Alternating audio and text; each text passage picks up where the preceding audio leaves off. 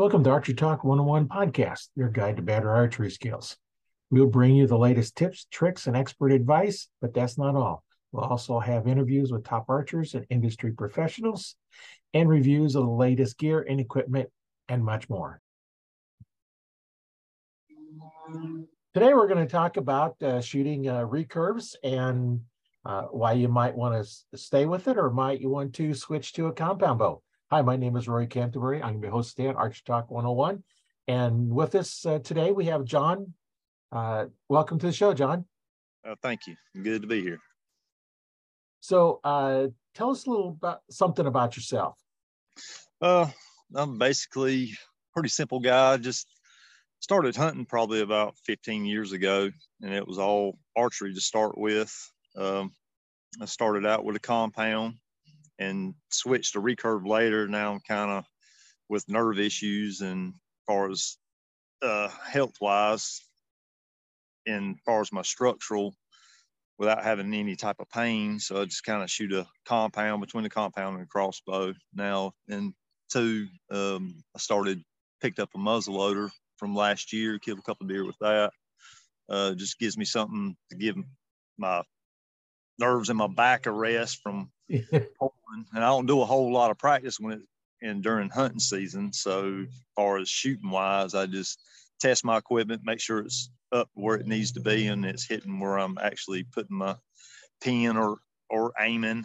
Uh, if I was shooting a recurve, I definitely look it over, test test my arrows, make sure my broadheads were flying straight, sharp, stuff like that. But, so, uh, why did you get started in archery? Uh, I got started in archery. Uh, it's something I always kind of wanted to do. I just kind of started late. Uh, kind of grew up in a basically poor family. I was always uh, involved in outdoors, as far as fishing, stuff like that. Uh, I did a lot of fishing when I was coming up. So, uh, one of the boys here, the youngest boy, which he's 22 now, yeah, 22 years old, and uh, he got started in a uh, middle school with uh, hunter safety and competitions they had. They had archery, skeet shooting, all in all in the same day, and I went with him there and helped him get ready. Got him his first bow and all that, and uh, he had a bow here. It was an old Darton. Had the little smaller cams. That thing was a beast of a bow. Being at 60 pounds, it maxed out at 63, and I started shooting fingers with it with him out here in the yard. And after a little while, I started, I got, got a release on it. And my first deer, me and him was hunting that came by. I could, I couldn't even get the 60 pound bow back. I couldn't even figure it out. I got so excited. That thing felt like it was like 200 pounds. Couldn't even hardly pull it. And, uh, I ended up missing the deer. Finally got the bow back and ended up missing the deer. That's how I got started with one of the boys here yeah, that that's always uh, interesting how uh, everybody gets started. Everybody has a different yeah. story, and that's why I like to ask it because everybody's got a different story, and, and it's like they're all interesting. You know how how how you got started in archery, and um, you know, so so you've been shooting, uh, you know, recurve for a while. How how was how was that going? What was your kind of your typical oh, practice? It, my typical practice after after a little bit, it was kind of just random uh, some of the practice techniques I was doing, I was kind of, I know if I over, if I shoot too much, I create, I pick up bad habits fairly quick. And you talking about that's hard to shake, and it takes me months to clear that out. But right here toward the end of it, I guess last last year I worked on just nothing but blank bale, just went back down to fundamentals and basics of form because not everybody's got the same build or same flexibility. You have to work around certain things, which my right. eyesight's not not the greatest, so I have to work around that. And uh, I started doing blank bale and started improving my form, and then I started shooting better, and I shot didn't have to shoot every day. Uh, I'd probably shoot an arrow or two every day, but as far as my main practice, I would start at three yards, shoot two, three arrows in a spot. If I hit them all in there, and I'll take a step back and work my way back and keep uh, the distances in my mind that I hunted in pretty fresh in my mind. So usually about 25 and in is about what I do as far as hunting distance, and 25 is worst case scenario. Yeah, with a recurve, you don't have quite the range that you will with a compound or a crossbow. No, it depends on where you're at. Uh, I know South Cox. I mean, him hunting out there in the Midwest. Most guys that hunt in the Midwest with, with uh, traditional equipment, they may close the shot maybe 50 yards, and they practice that. I mean, uh, met uh, Randy Coolin, he he said he's got to have a minimum of 50 yards, which he hunts more open areas than I would here in North Carolina. My average hunting distance uh, with a recurve a couple years ago was about eight yards. I can literally see the deer's eyelashes when they come in. That were that close. Yeah, that's always cause nice when you get them in close. I've I, have shot them and watched the hair change colors as the arrow, you know, cut oh, through oh, the hide and go in, and you know that you know that that's cool where you get you, you're that close to get them in there. And you know that's what's nice about archery is because you have to get them in close, oh, yeah. especially especially like you know my eyesight's not quite as, quite as good as it was before, and you know I I don't see the pins as well as I did before, and uh, so you know I'm kind of you know my max distance is going to be less than you know when I was 20 years younger when I could see those distances. Me with with me shooting traditional, it's made me a lot better hunter on shot selection, uh, on the shots I want to take. And I mean, last year I hunted with a compound, and just because of the nerve issues, and uh, shot two deer quartering away with with two different compounds I had set up, and uh, shot them both quartering away. One ran about 30 yards, another one dropped right there in front of me. So it's it, shot selection is that's one thing traditional has helped me with is taking better having better shot selection and putting the animal down faster so you don't have to track as long and some people get excited i've been there got excited and made bad shots and you stomping around through the woods trying to find a deer that that really is not dead. It's just wounded. Yeah, and then they're just you know they heal up and then they're they're just gone and and oh, you know other times it's like you, you stop and you stop and you stop and it's like ah you finally find it. It's like and it buried itself underneath the bushes. Yes, definitely. You know, yeah, it, it crawled in there, and it's. I, have done that one time. We, we looked and looked and looked. As I shot deer, it was fairly close. It run out thirty yards, stood broadside to me. So I leaned out, used my safety belt to uh, keep me from falling off my tree stand and shot another arrow and it run to the top of the hill and made a right turn in the bushes and and that's where it laid and we're walking up there we can't find it we look through the field on one side look the field the other side we come back and finally you know because we, we we lost the blood trail we couldn't couldn't find it anymore because we're last it just turned and we looked at it sure enough there it was you know it, it, it took a, a, right turn right into the bushes and that's where it went and yeah, yeah they they got a knack of laying down, getting going to heavy cover. That's the the thing they feel the safest. They're gonna get out in the safest place they can, and usually that's about where they stop. As long as you ain't leaving the tree stand a little bit prematurely to go look, then you start pushing yeah. them, and they got to drive. And that's the thing about archery. You can only control the things you can. The other stuff you can't control. You just have to kind of leave it to itself yeah, I, I, had a couple of good hits on it, and and we still waited uh, like three four hours before we started. Um, you know, knowing that you know with archery, if you if you push, they're you're not gonna re- they're just gonna run off, and you'll you'll never find them. Oh yeah, yeah, especially if the not quite so good a shot. I always try to go for double lungs. Usually they for me, they fold up within 25 yards. They can't breathe. They ain't running far. They cover a lot of ground no. in those little few seconds, but if they can't breathe, they're going to just be done. I like to catch the liver a little bit with it.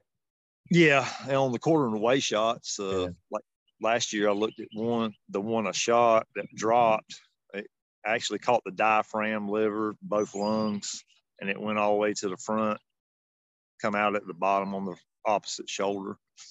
So it was a good shot. It dropped right there and clipped the spine on the way in with that type of shot. Uh, I mean, I wasn't but 12 foot, 13 foot high. Oh, yeah. Yeah, you ain't got to be all that high. I used to hunt at about 23, 25 feet. You got to be that high if you got good cover. Yeah, and then if they come walking in real close, it's it's a real tough shot shooting almost straight down.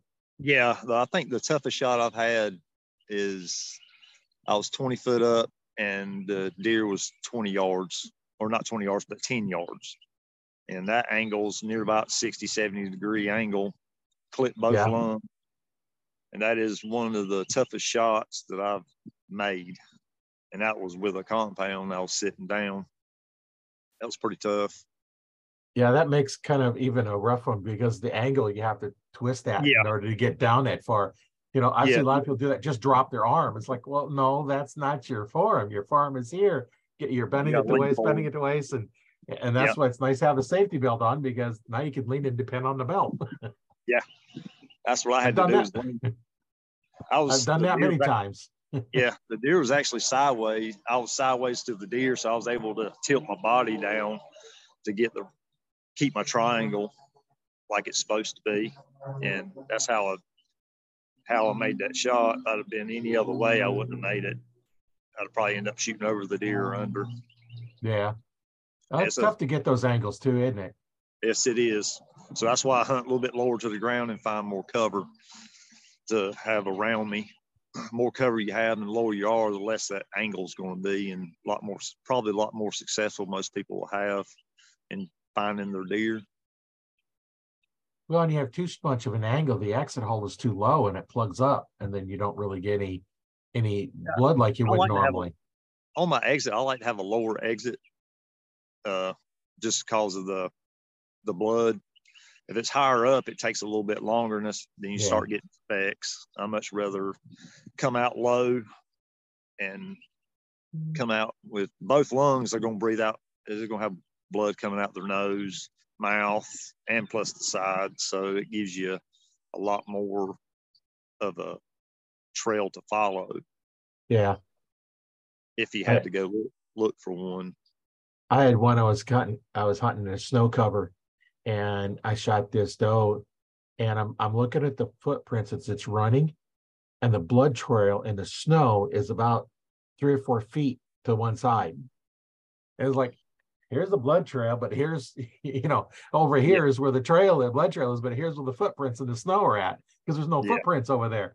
And so I was able to just follow it right up to it. It only went like 10 yards. Yeah. You know, it's yeah. bleeding out that quick. It, it's not going to last long. No, it's shooting out pretty good if it's blowing out that much. And yeah, you, that was really good shot. I mean, that's what I try to do is is try to practice to where I'm putting my the animal down quickly and quickly as possible, and that's the name of the game. So how how is different because you've hunted with crossbow, um, mm-hmm. compound, and recurve. Uh, what's basically the difference between hunting with the different archery equipment?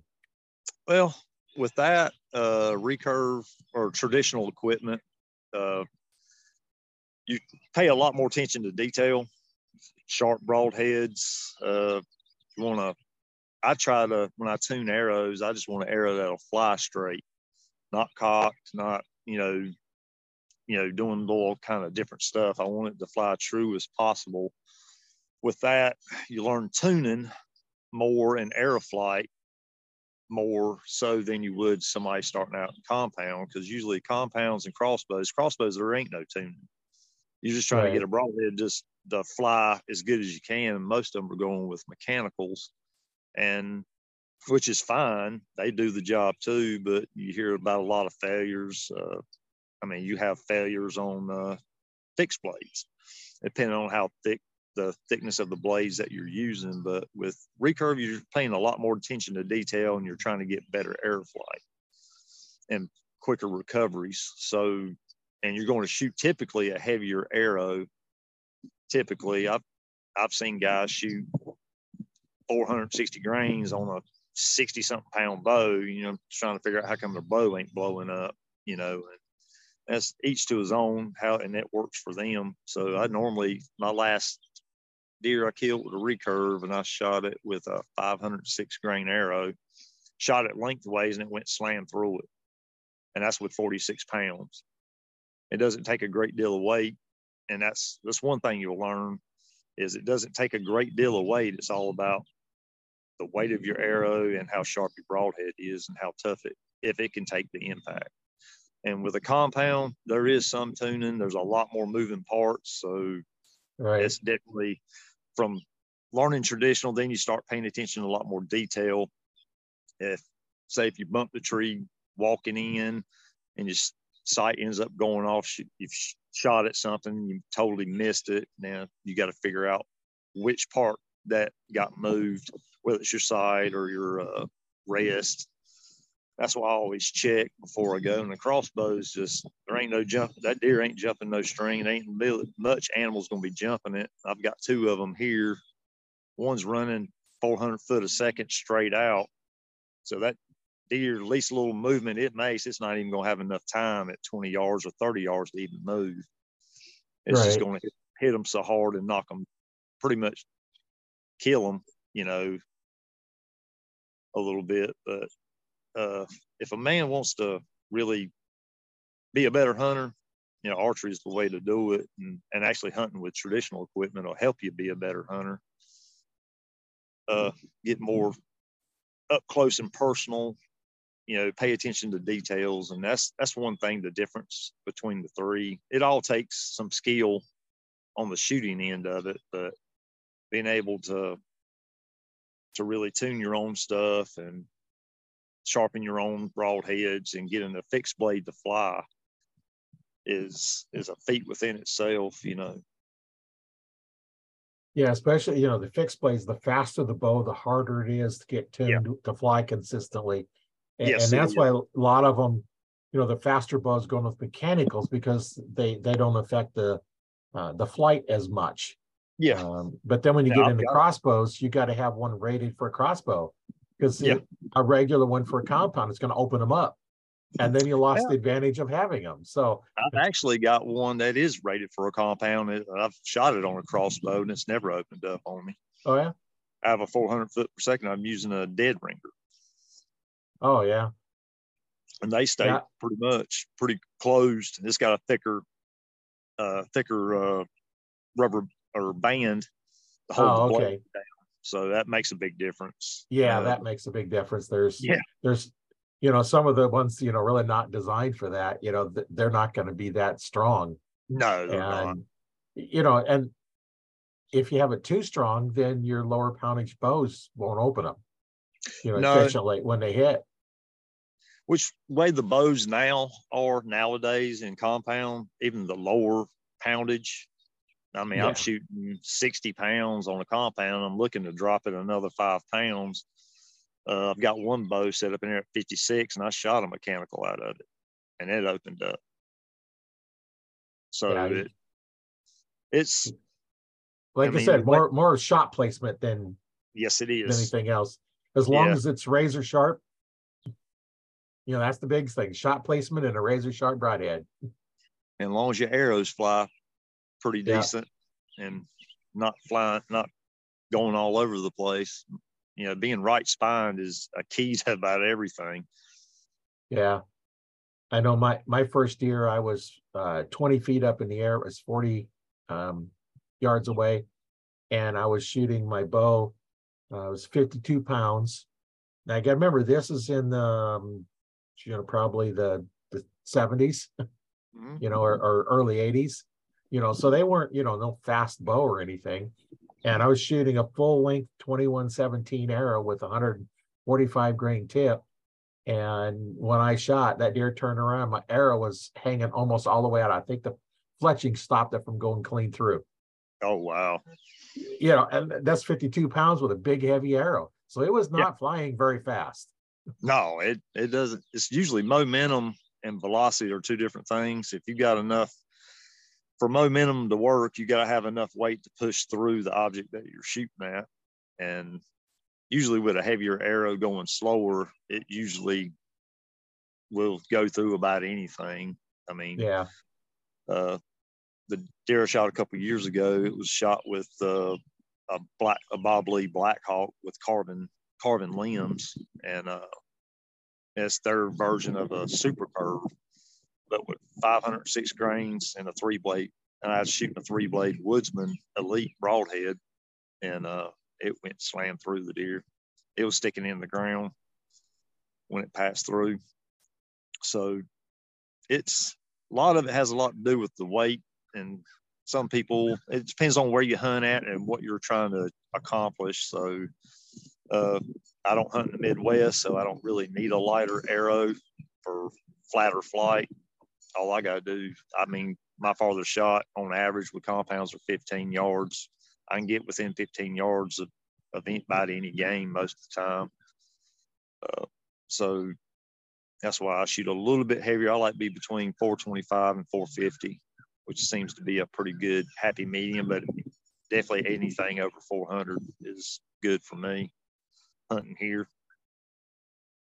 Yeah, my my hunting arrows, uh, when I had my shop, they were um, PSE come out with what they called their hunter shap, which is a 7,000 straightness. So I got some in just to try it.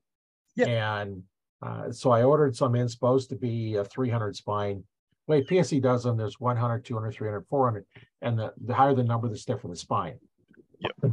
kind of reverse of what a lot of the other ones do. And they were supposed to be, uh, the arrows I got in were supposed to be 300 spine. They come in 400 spine. So they were heavier. Oh, wow.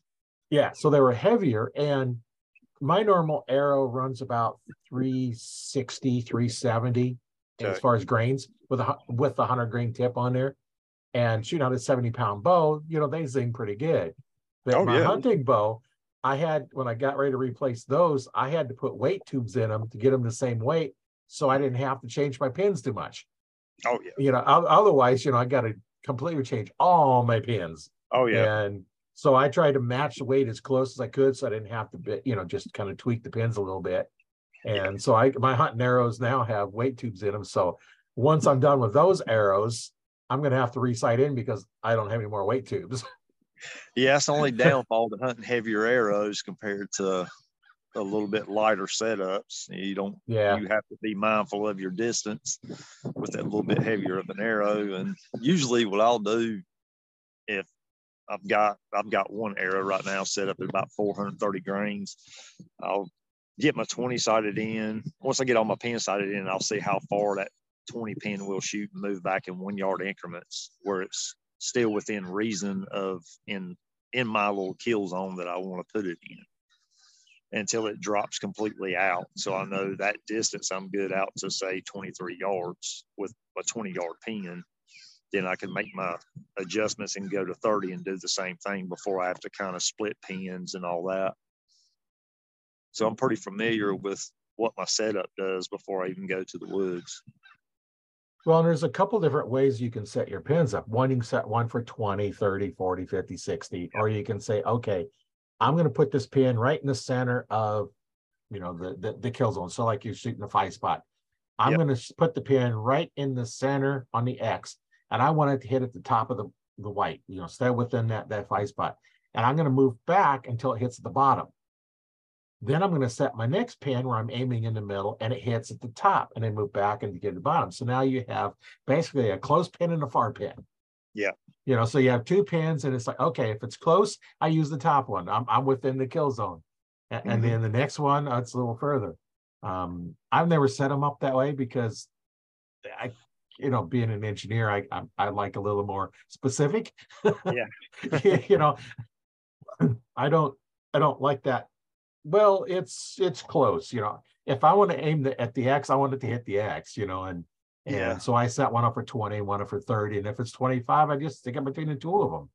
And, you so know, I, have learned with my bow that I can take, okay, I can look at the deer, you know, like on, on the picture, I can put one pin here and then see where the other pins, you know, down at the belly. I can kind of use that. If, you know, the 20 and the 40 yard pin are all on the deer, I know, you know, it's, it's a closed pin, you know. So mm-hmm. if I get where I can't do that, now I know I got to move up and up and up. And so I can kind of use my pins as a rangefinder. Yeah. Um, I don't do that very often because, you know, I got used to judging yardage and mm-hmm. I just judge yardage. Okay, uh, this is a 30 yard shot or this is a 35 yard shot. And I just go, you know, pick the spot that I want and, right. and, shoot it. And then um, a couple years ago, I actually got a rangefinder. And last year, Uh, I didn't use it for archery, um, but when we were setting up tree stand, it's like okay, I ranged it so I know. Like, okay, I know that's that's a thirty yard shot out to that row of trees, and and you know if they're out in the middle of the field, well, you know you kind of figure out where that's at, and uh, I know. Therefore, when I first started out, because I wasn't as good at judging yardage, I actually had a thirty foot rope with me, and I'd stick at the base of the tree and go out thirty feet and put something to mark it and Yeah. then I'd pull her open. And I'd go out, okay, so there, there's, there's, there's 10 yards, there's 20 yards, you, you know, and then, you know, then I wasn't as good at longer ranges. So it's like, okay, I just know, is it within 20 yards? Because that's what I'm going to shoot. I'm not going to shoot way out there. You know, Right. at that time, I, I was just starting out. My skills weren't good enough to make those shots. And, um, you know, now I can, but I can't see very well out that far. You know, I started getting out there the, you know, the 30, 40 yard shots. And it's like, okay, my pins are all blurry. I can't, I can't figure out which pins is which, you know? Yeah. Most time I'm hunting thicker cover anyway. So 30, 40 shot, 30, 40 yard shots are out of the question. Some places you're lucky to get a 10 yard shot. It's so Yeah. thick, you know, and uh but open fields, stuff like that, at field edges, yeah, I can 20 yards, 30 yards is good enough. Uh I kind Yeah. of did the same like with my how I did my pins with my recurve, holding at a certain point, uh, and see and keep it inside of a my little kill zone that I wanted to keep it in. Which for me, I try to stay within right inside of three inches. Have a three inch group. I have a three inch group from up close out to 25 yards, it's good enough. That's enough for your margin of error to be a lot less Right. about an inch and a half margin of error from center either way. And that's pretty much how I look at it. I try to reduce my margin of error with anything I use by, you know, just shrink it by shrinking it down because all you really need for a deer is cantaloupe size. And you start with a cantaloupe, that's, you know, four or five inches, then you're going to end up having a lot more margin of error. So I try to small as I can see and try to get the margin of error down as low as I can get. In that case, Yeah, and and you talked a little bit about um, you know, technique where you you go up close and and you shoot, you know, and then you start stepping back.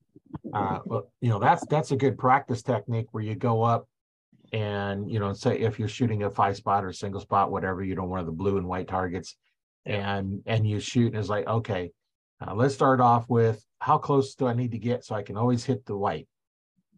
You know, and, and then then you move back. It's like, okay, I, I'm I'm back to 20 yards. I'm still hitting. I'm at the 30. I missed. Now I go back up to your 10 yards and keep going.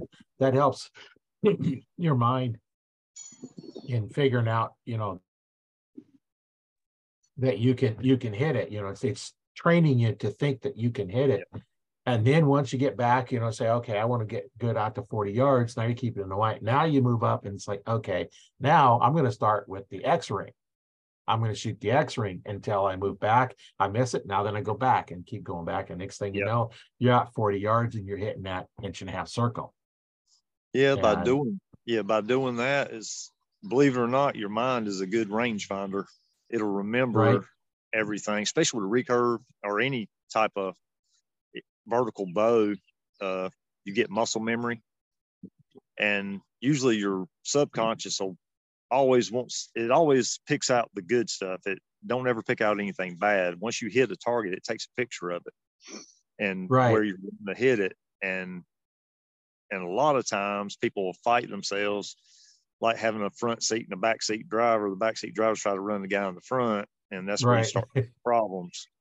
And basically, all that practice you did, you're fighting against yourself, and that's how that's how I've missed shots on game or even missed targets that way, instead of just letting the subconscious take over at all from all that practice and just shoot, shoot and relax. Try to be as relaxed as possible, and to be able to be relaxed in in a hunt situation, you just got to be in that situation a lot yeah.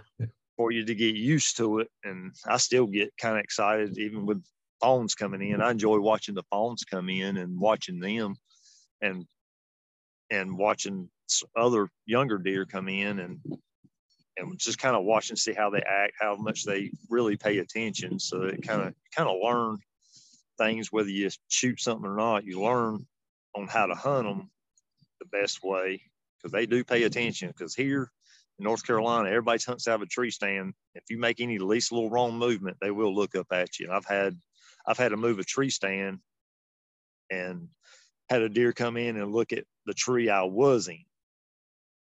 And it's it's amazing how they remember that stuff and they will hear, they will constantly look up and if they see any type of weird movement or something out of the ordinary.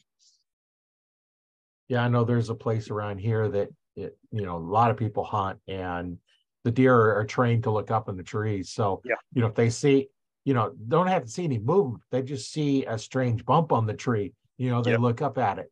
You know, they've trained. They're, they're, trained that they they have predators above them, and and they look. And yeah, you know, fortunately, I I've never hunted there, but you know, I hunt more, you know, more wilderness type ones where you don't have lots of people out there, and yeah. so they're not trained. Uh, I have one. Uh, one of our state parks um, has archery in there. You can do archery or shotgun, um, you know, for birds and you know they're they're they're used to people all the time there's people in there all the time you know because it's a camping area yeah and and so they they aren't really bothered too much by you know people um you know they'll move around out of their way and and you know they it's not like they're paranoid and they go running around but they will snort at you if you've done something that you know creates a smell they're not used to yeah Oh, I, yeah. I did that once, not even thinking about it. I went out hunting in the morning, went home and mowed the grass, come back, and it's like didn't even think about it. The fact that you know I smelled like gas, and here about hundred yards downwind from me, this deer snorting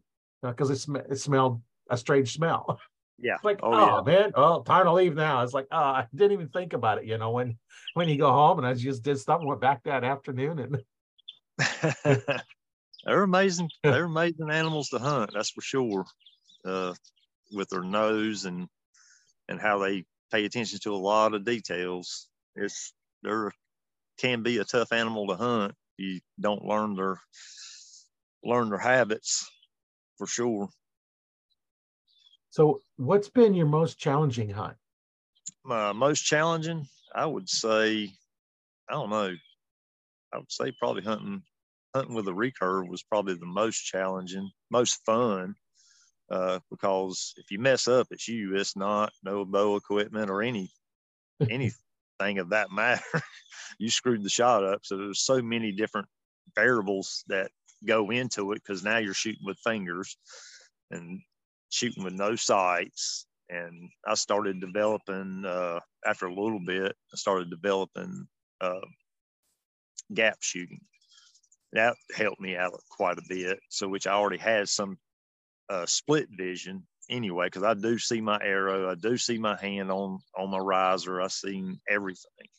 And some people I talk to, I don't see anything but the target, you know. And everybody sees something different in their sight picture, and they have to adapt to what right to what their sight picture is to be the hitting their target pretty successfully.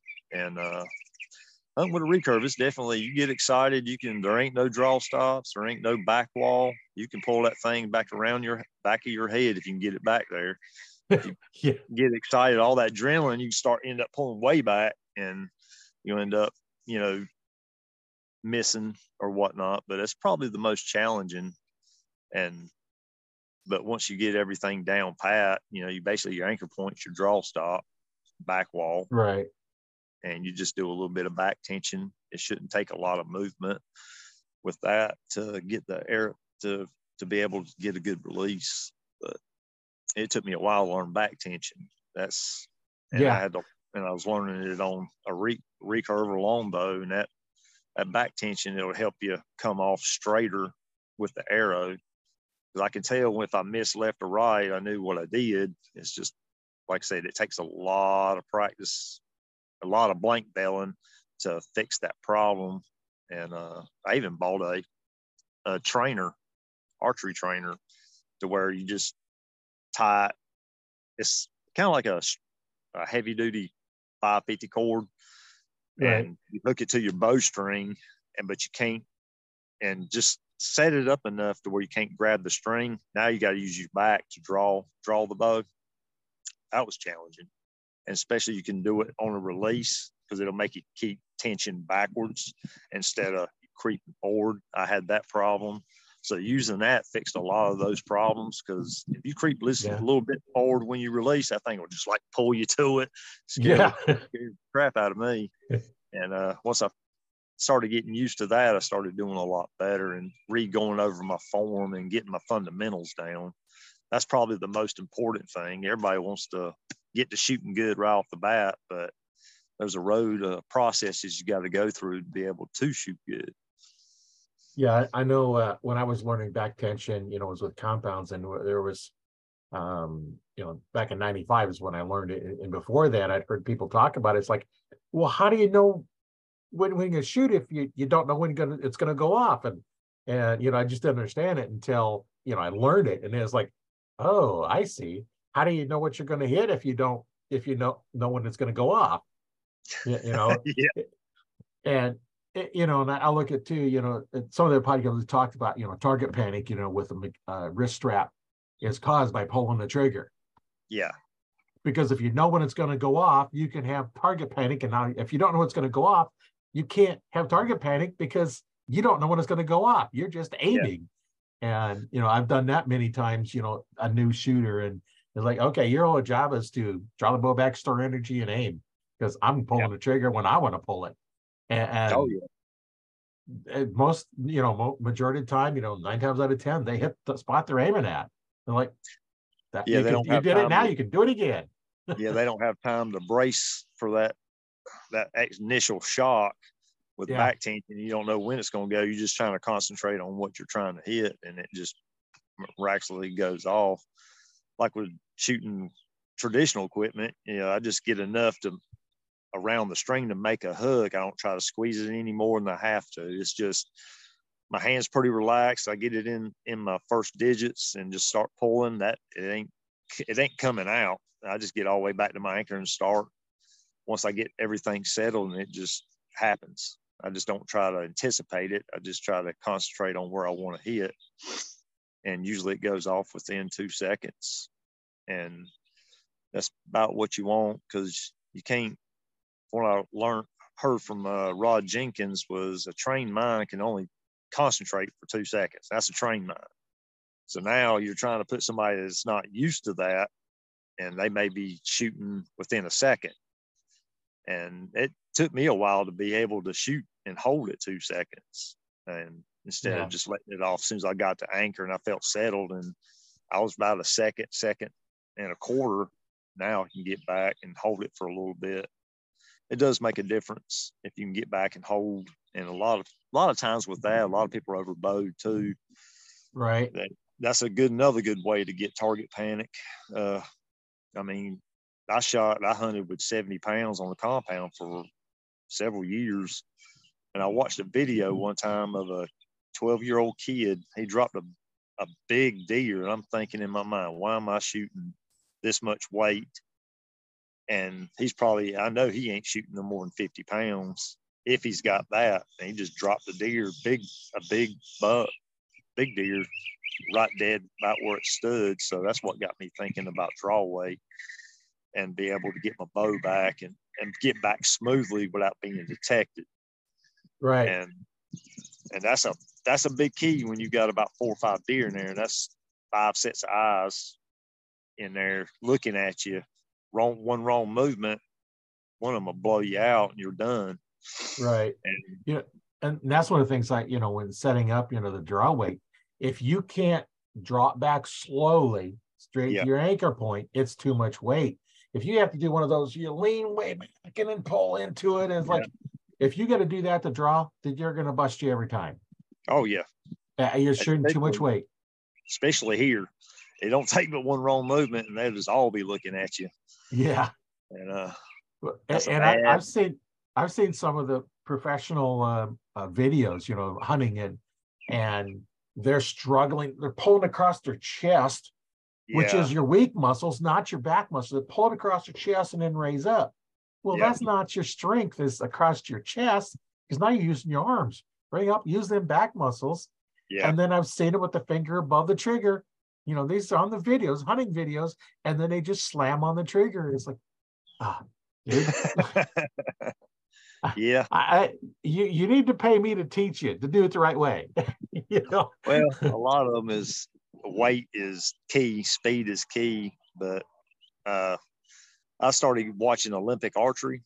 The oh yeah, guys recurve shooting, you know, seventy meters, and those guys, the Korean national team, one of their coaches made a statement is like on the arrows, they were using 125 grain tips.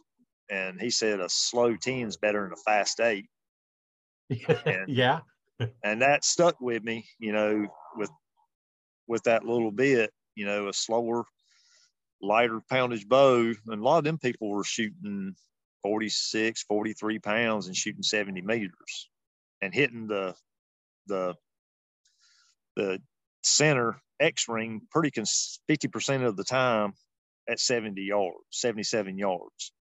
Right.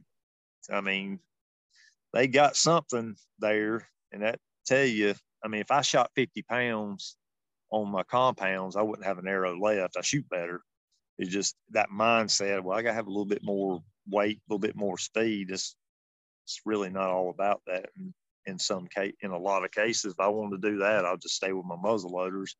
And I got one muzzle loader that'll shoot 20, 2,500 foot a second right out of the gate right now. And archery's supposed to be challenging and fun, and it, and that's the way I look at it. I try to get as close as I can because I'm I'm really lazy and I don't want to have to walk as far to track my stuff. I just try to put it down quickly as possible.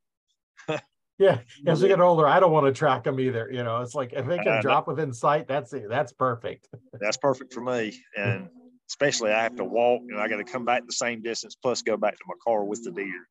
Yeah. So I much rather be a little bit closer and being closer, it'll actually help your success rate as far as getting uh, harvest. Your harvest rate will go up to be a higher percentage of harvest instead of trying to shoot a farther shot. Yeah, when you kill the deer, you want to make sure you bring it back so you can eat it. Yes, you know, definitely. Other animals will eat it. It's just, you know, that's kind of a waste because that's why we went out to, to you know, uh, kill the deer is so that we can have food to feed our family. You know, we yeah, want to feed the wild critters. We want to feed our family. Yeah. not not the animals' family. that's what I'm out there for is to eat.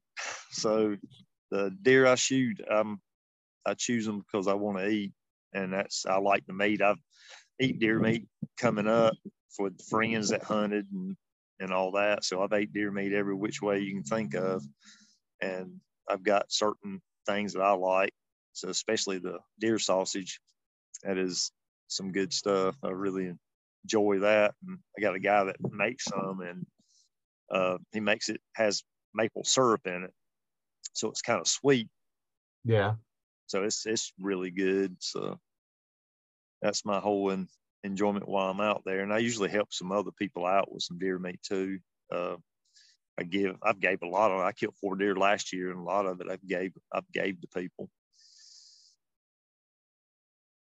Yeah, that's what's nice when you can, you know, you have plenty to feed your family, and then, you know, you can help somebody else out and give them some, you know, probably some of the best meat you can get. Oh yeah, you know, definitely. You know, you've got your deer, of course. You know, moose is, is a lot better meat. I've never yeah. had moose, but oh, oh yeah, I I went to Canada and, and got a moose.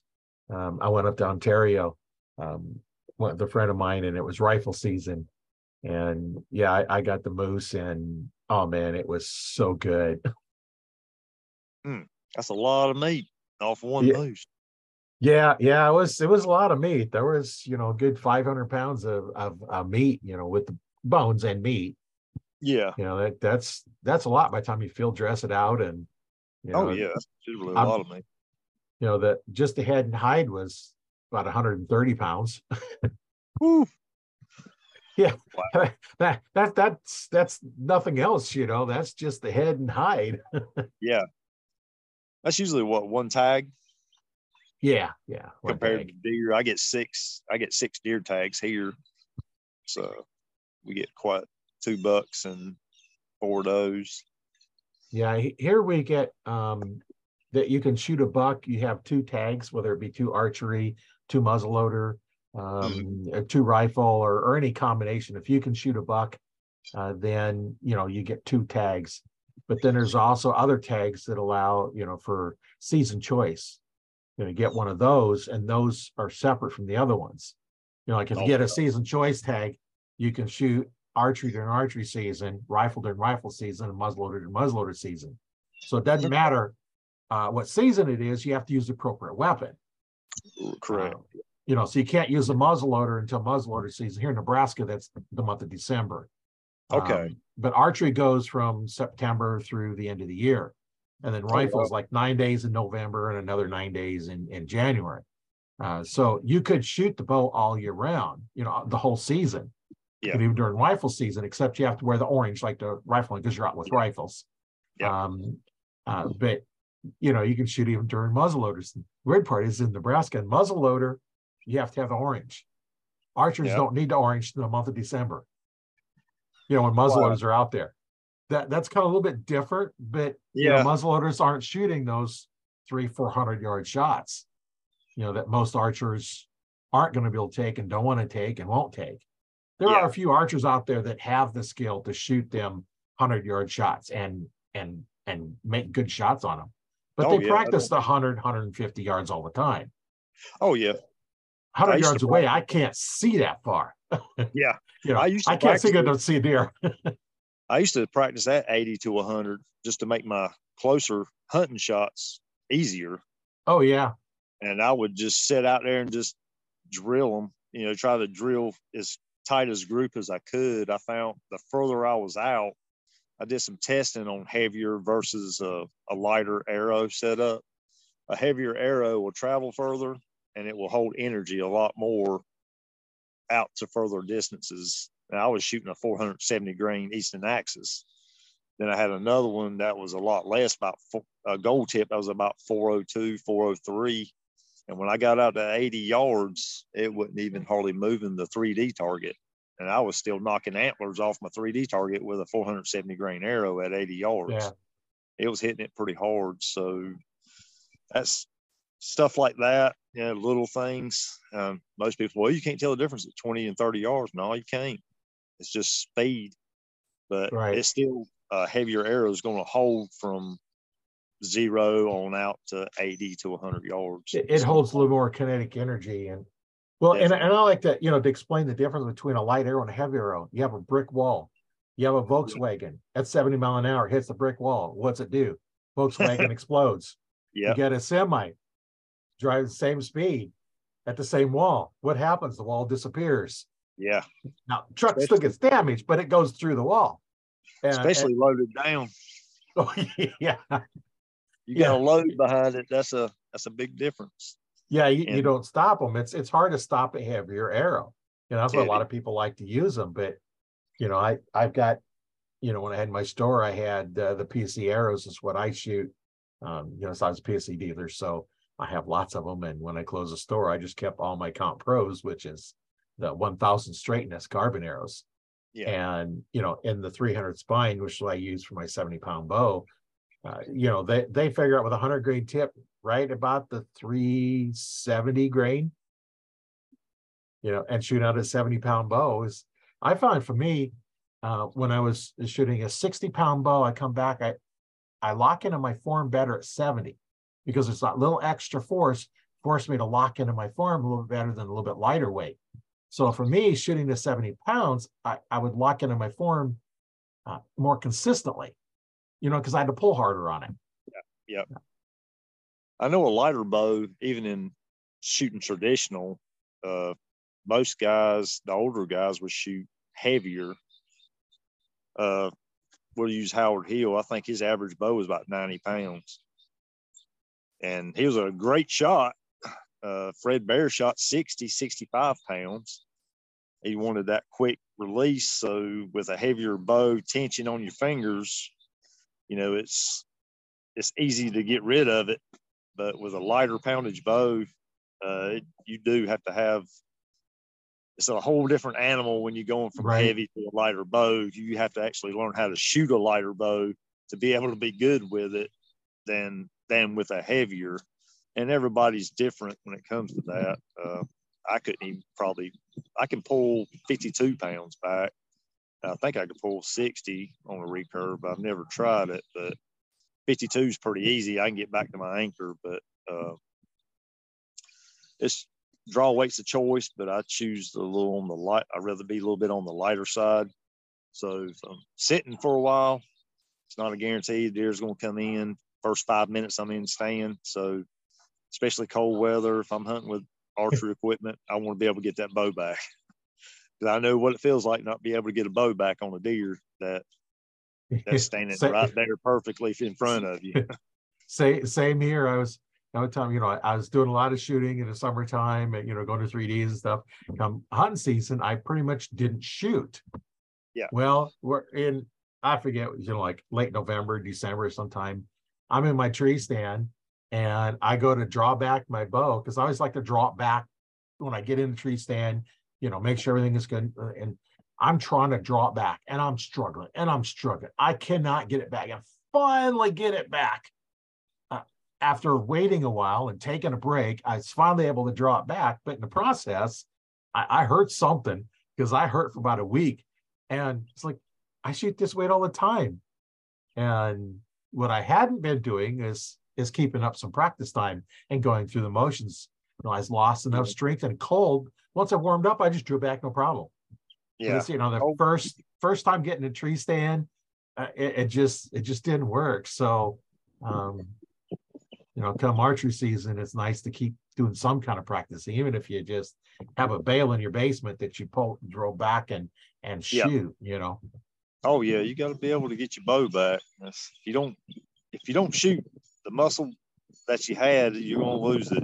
You got to redevelop it, and that's why I much rather shoot a little bit lighter, lighter bow with a little bit heavier of an arrow, and that way I can get it back. It's not a struggle. I mean, I can get back without being detected, no matter if the deer's right. looking dead at me. Because being able to draw in one fluid motion is a lot better. Like a video I seen with Ted Nugent talks about that. I mean, he's a big, a big, uh, big thing on draw weight. His wife only shoots 38 pounds and right, she's yeah. killed game in Africa and all that. And they said they've always recovered her animals. And I think he shot 48 for a long while and shooting some pretty good size animals. So it's a lot of it's again, you know, each person's going to have to draw weights of choice. I mean, I'm not going to rag somebody because they shoot 70, 80 pound bow, but once I watched that video of that kid shooting, and I was shooting a lot less, at least 30, 25, 30 pounds less than I was, and he dropped a big deer. It's like, that's why why am I struggling with it? And older I get, I want it to be more comfortable and enjoyable to shoot. Right. Not, not a work, not a workout, you know. yeah. I just want it to be more enjoyable. So, and it helps you, you know, with your practice, you're a lot more accurate when you can hold it steady instead of you're worn out by the time you get the bow back and you're all tired now you can't hold steady so you can't hit what you're aiming at so yeah, and there's been times when you know, because when I was shooting 70 pounds all the time, I, you know, I'd I'd do the 300 round, and my mm-hmm. scores actually went up the further I went. Even though I'm getting more tired, it's mm-hmm. like my scores are going up. oh wow! and like weird, you know, that my scores, my last group is better than my first group, and then. Yeah, my on my case, if I do that, my scores will get worse as more I went on, and that's that's why I chose I dropped my bow weight down years, several years, like several years ago, right before I sold my last compound. I had a Bear Arena 34 and it was set at 60 pounds. And I shot a deer with 62 pounds, shot slam through it. And the arrow didn't deflect off no ribs. It just went straight in, straight out, hit the ground the way it come out of the bow. No deflections, no nothing. It blew through everything. I shot it with a 100 grain Slick Trick standard. And so that's why I ended up staying at a lower poundage. And actually, I, one of my deer shot last year with one of my compounds set with 56 pounds. And I shot it with a Muzzy one broadhead 100 grain, and both my shoulders were bloodshotted. And I shot it quarter quartering away. Yeah. Because the, the processor, when I took the deer there, they said, Well, your shoulders are shot. I'm like, What? I'm going, I ain't got but a 56 pound bow set up 56 pounds. He said, Come on in here. I looked down, they're both bloodshot, all tore up. I couldn't believe it. So that's why these newer newer bows now, with the technology, you can get by with a lot lesser weight and oh, still Oh, yeah. the same performance. I mean, it's unbelievable how far they've come along. Well, with the older bows, you know, a lot we we would put overdraws on them. Yeah. You know, because the brace height's you know like eight inches, and we'd put Oh, overdraws yeah. on them, so that arrow is actually behind the riser. And, and the only problem with that is I've seen guys put broadheads through their hand because the arrow fell off and they didn't know it, and it was behind their Oh. hand. So whenever I set up a bow, I'm going to set it so the tip of that arrow is in front of the riser. So if it Yeah. falls off, the arrow is sitting on your hand, not the tip. And it's like, well, I want it shorter. It's like, okay, draw back. Now, just what happens if this arrow comes off and it's sitting on your hand and it's the tip is kind of stuck into your hand a little bit? You can't draw back. What do you do? How do you let down? Well, if it's in front of your hand, you just let down and you're okay. I wouldn't Yeah. shoot because it probably smack your hand, but um, you know, there's like I when I set 'em up, there's a lot of things I look at, you know, for safety. You know, it's like, why do I have the arrows there? You know, and you know, how do I put your position so that your arm doesn't get smacked? You know, set your draw length right, and um, Yeah. you, you know, when you draw back, and ladies have other problems. Uh, some guys, you know, that's why they wear the chest protectors. You know, because they come back and a string rubs across your chest. Even the guys wear them. And, you know, so you always have to look at that. So whenever I'm teaching a, you know, lady, I was like, okay, draw back, do not shoot. You know, I want to check and make sure, you know, the new Yep. shorter bows, you don't have a problem with them because the string is such a sharp angle. Yeah. But, you know, back when I started, the bows were, you know, 36, 38 inches.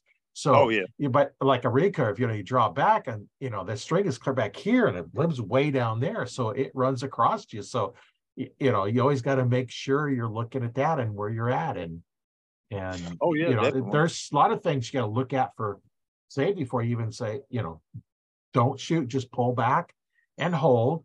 And then I'll let you know, make sure every and go through all the safety things, you know, make sure your arm is not cocked in, uh, Mhm. you know, and it's like, okay, you need to let down, you need to fix something. And, you know, I, I kind of teach like. the whole, the whole process, you know, from, from your grip, you know, in there. I use the same grip on my compound as I do on the recurve. Yep. Uh, Just because that's my grip, that's my arm, that's my position, and I draw back, you know, I, I anchor my index finger the corner of my mouth is where I anchor to. Mhm. And I, I know this here a while back, I heard talking about string walkers. It's like, Yeah.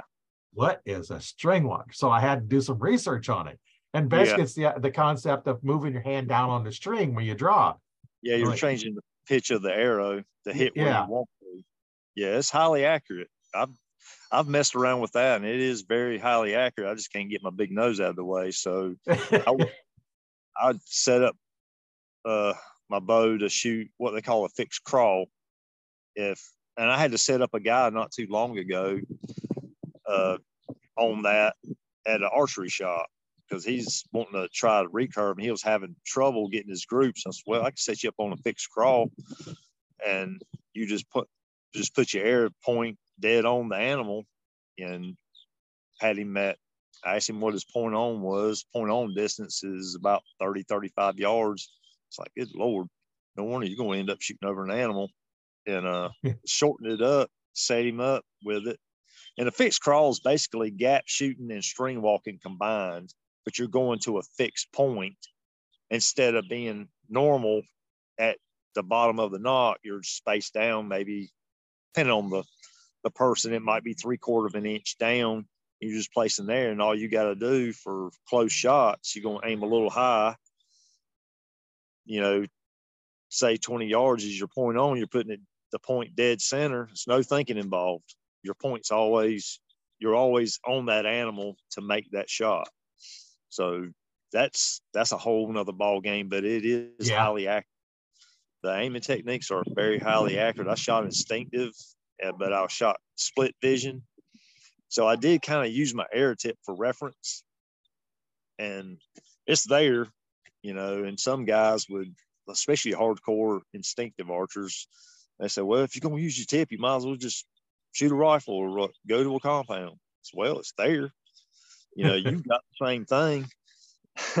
I mean, and yeah, that's I, that, that kind of describes me. It's like I don't use the tip or anything. It's like okay, I'm starting reference because if you pull back to here, you know, to, and then you pull back just a little bit further, you're putting more power in it, and, and the tip moves, and, it's just too much variation with my mind to, to you know get around. So uh, when I do it, I look at where I want the arrow to go, and I draw back and I and I shoot. I don't, you know, I, I don't do a lot of shooting recurve anymore, but you know that that's how I do it. Is I just look at the target and you know work on training my body to hit that, you know, different distance, you know, moving around a little differently. And but oh, you know, yeah. that that's just me. Have, I I try to have a little bit more tools in my toolbox that I can reference to and use and to help me be a little bit more accurate. I wasn't sure on a shot, I can gap shoot. I know my gaps with my arrow set up, and there's a certain gap that I can hold. I could put my air tip, say I got when I have when I got 3D targets, I'll reference on that was the deer target, and I try to get a smaller deer target. So that way it's about you know realistic size of of a deer that most people are going to see, uh, and this and I would put my point on where I want it to go and see where it impacts, and then I make adjustments from there, and that's helped tremendously. Now, if I got close shots, pretty much instinctive, but I'm getting a little bit further back.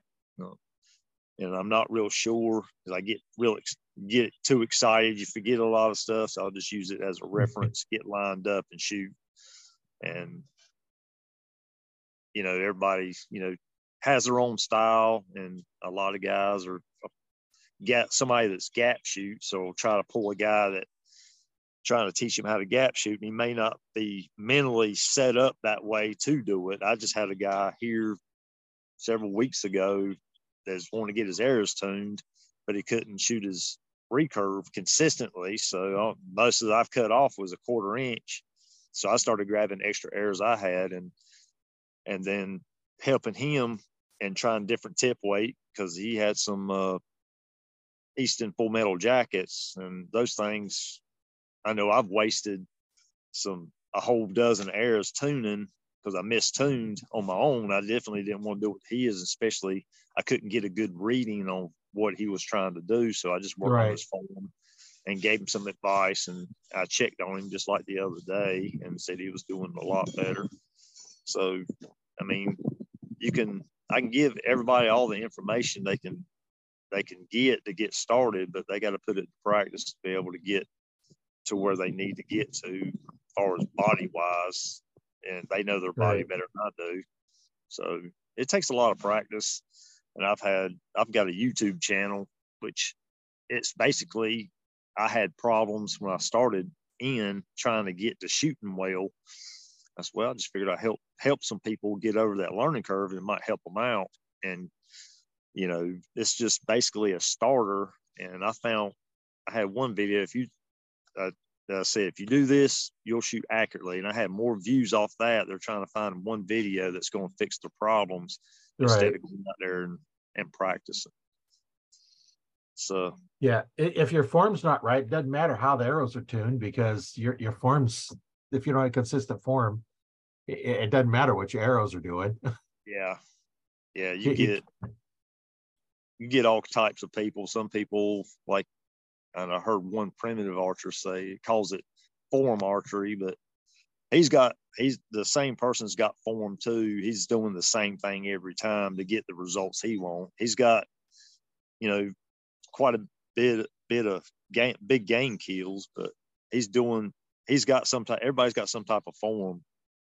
We just call it bad or good, but not everybody has the same flexibility, you know, and all that. So right. I try to if I was going. Well, and and when I when I teach, um, I've been an arch instructor since '95, uh, hmm. but when I teach, this is the way I do it. This is what works best for me. I'm going to teach you that and then modify it because your body's not like mine. Right. You know, um, you know when you're shooting your compound because you're probably know you could teach more about recurves than I can because I don't do a lot of shooting of them. Yeah. I can teach the basic stuff when you start start, start doing the string walking or the gap shooting or yeah, I don't do that. So I have a little more trouble doing that. I just say, well, if you want to learn string walking, um, Jake Kaminski, he uh, Olympic archer, you know, he Yeah. follow his videos. I look at his, that's like string walking is like, so I watched his videos to see what, you know, what, what is this, you know, because some people ask and it's like, I need to know, you know, because I will teach you, you know, traditional bows, but I'm going to teach you the way I shoot them. And you want to learn other stuff that's like, I don't know. So at least now I know, okay, I know the concept on there. And if, you know, if they, I really need to teach it, I'm going to go watching all these videos and then I'm going to start playing with it and figure it out Yeah. you know, and it's like, okay, here's do it. But, you know, for, you know, for compounds, I teach a specific way of doing it. I hold my recurve same way I do my compound, you know, with the hand going between your thumb Mhm. and index finger down between the two meaty parts of your hand, you know, right? Yep. Kind of like the lifeline. Um, Yeah. And, you know, I went through, you know, the high wrist where you're pointing your hand, your wrist is straight and, and all that. And it's like, you, you know, and because I did martial arts for 20 years, um, you know, the time I was I was doing archery and martial arts, and when I, when I learned how to shoot, you know, back tension release, and then I kind of incorporated the two together because you know, in, in martial arts, you're gonna your power is directed straight to your target through your target, Correct. and, and so I teach archery the same way. When that go, bow goes off, I don't have a locked arm because you can't control where it goes No, you cannot. uh, uh, and your shoulder goes up. So drop the shoulder down, little bend in the arm, and by go, by going through, you know, that meaty part, it turns that elbow out, so you don't smack your arm. If you're, if you're smacking your arm, drawing's too long, or you're Oh. really forcing the wrong grip. So now, when I teach it, I want that hand to point straight to your target. When you're done shooting, that hand should be pointing where your arrow went. If it's not, then something's wrong with your form. Yeah. That's the most efficient way to go. You know, you see a lot of them, they'll take and instead of being straight off the side like this, they're off like this in Yeah. their hand. So what happens when you go off, your hand goes to the outside. Correct. Yeah. And you can't consistently do that.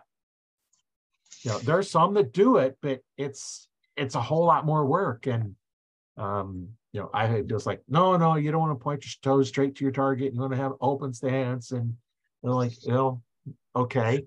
I have Uh, a slightly open stance because of of a hunting. Even with a recurve, I had an open, slightly open stance. Right. That's the best way, especially with bulky clothes. You got to have string clearance. Right. Uh, and that's why I shoot a little bit shorter draw length. yeah, Yeah. yeah. I'm shooting uh, my actual, well, a little bit shorter. About a, my actual draw length's 28 and three quarter.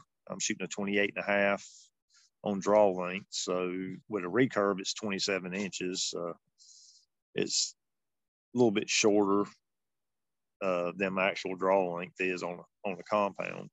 But shooting fingers, it is going to shrink Right. at least an inch, two inches uh, at that.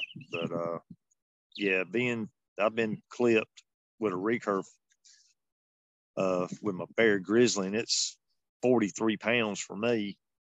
And that thing will rub you raw and hit you in the same spot if you don't make the right, correct adjustments. It's painful. And it's a yeah. bad way to learn, but usually pain usually gets in your head and you learn what you learn pretty quick and you try to avoid all that unnecessary pain. Yeah. Every time I see somebody post a picture of their arm, they smack the arm, I, my comment is drawing's too long. Yeah. drawing's too got- guaranteed. You know, or Yeah, you're really forcing your arm in a wrong, wrong, wrong grip. You almost have to, you know, instead of new normal, you have to kind of almost turn your hand in where it goes along your, your knuckles. Yeah. Uh, if you do that, you're going to smack it every time. But Oh yeah. uh, even if your draw length's right, but most people don't do that. And uh, one of the things I like to, you know, explain is like when I start teaching somebody on how to proper hand grip, I'm going to ask if they had any martial arts training. Because if they say no, then okay, I go on. But if they say yes, think a heel palm strike. Because what do you do? You strike with this part of your hand, because Yeah. that is where all the force goes. If you're pushing your bow with that part of the hand, it's connected all the way through your whole shoulder. Yep. And one of the things that we, do in in martial arts is, you know, if you take your hand, you push on its center, it just goes back. But if you push on the side, your hand wants to turn. or your hand Mm-hmm. wants to turn. You know, if you push top, it wants to go back. That's the only Yep. place you can push on your hand if the hand doesn't want to move. So if that's where you're at, your hand is completely relaxed, it's not going to move. You know, and it's Yep. gripping bows too. You put, well, grip that bow. I've seen people with have that bow is capable of doing a perfect paper tear. Yeah. You know, at that seven foot mark or whatever it is, perfect pa- paper tear. But yeah, they got a death grip and they have a bad tear. Yeah. And I had one was posted was like, I've always had a, a, a low tear. I can't get it out. No matter what you can't get it out. My comment was, well, have someone else shoot your bow. You're like, and if the tear is now low, just like it was before, then there might be something else we can start looking at. But there's so Yeah, many yeah. things you can do. It could be your lower limb is too much weight or too little weight. You know, they might Yeah. be off. Even though you got them backed out the same amount, one might be weaker than the other. It's And that's one of the things to do when you tune them is you might have to tweak that. You know, if your bow wants to kick out, maybe maybe your bottom limb is too strong. You need to crank out a quarter of a turn, know, Yeah. or an eighth of a turn, and, and weaken that bottom one and have them shoot like it's supposed to. That's one of the things when I used to do what I call the super tune as I go through and we look at all that as well as you know you adjust your sights. You know those shooting compounds with sights. Um, a lot of people don't realize use three accesses of adjustment Oh yeah, there is. you have your left and right, and then as you tilt your bow down or up, does it still stay level? So I the jig I have allows me to tilt that bow down and adjust that third axis so the level's still level. Because if if your bubble's off, you tilt down and you have to tilt your bow. Because if you tilt it off kilter a little bit, now your pins are going in an angle. So as you move up, you're moving off the sides. Now you're shooting to the right or shooting to the left. And, that's Oh, why yeah, adjusting that third axis is important, you know, on compounds. Um, Yeah, if you're gonna be, you know, a lot of them, you don't have to worry about it. I, I use my level when I come back. I don't even look at it anymore, but I'll draw back, levels level. I don't look at it no more because I know my form is, is good and, and Yeah. everything else good. You know, some of your higher end bows will have that ability to adjust that axis, the third axis. Um, but Yeah, I got a generally you don't really have to do much. I got a sight that you can adjust the third and second axis. It's Yeah. a HHA Tetra. Yeah, And that thing is a pain in the butt to get it adjusted, but I've got a jig that adjusts it and it's I sometimes I hmm. just like don't even mess with it. I'll just look at the vertical pin. If I'm happy have it on my bow, just get it. I can look, I can see straight up and down fairly well. And right. I don't I don't even have to worry about a bubble level. I just hold it straight up and down and just shoot and it goes right where I'm where I'm putting my pin or whatnot. But uh that's the thing about you know shooting traditional, you don't have all that extra stuff. Right.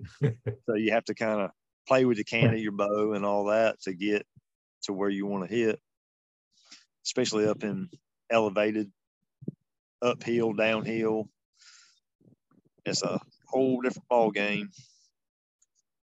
uh, Yeah, when it, it yeah. That's that that's thing shooting you up and down hills is, you know, gets a lot of people because they don't remember that three, four, five triangle and how to judge yardage along the horizontal. You don't judge the straight line distance, you have to judge the horizontal distance.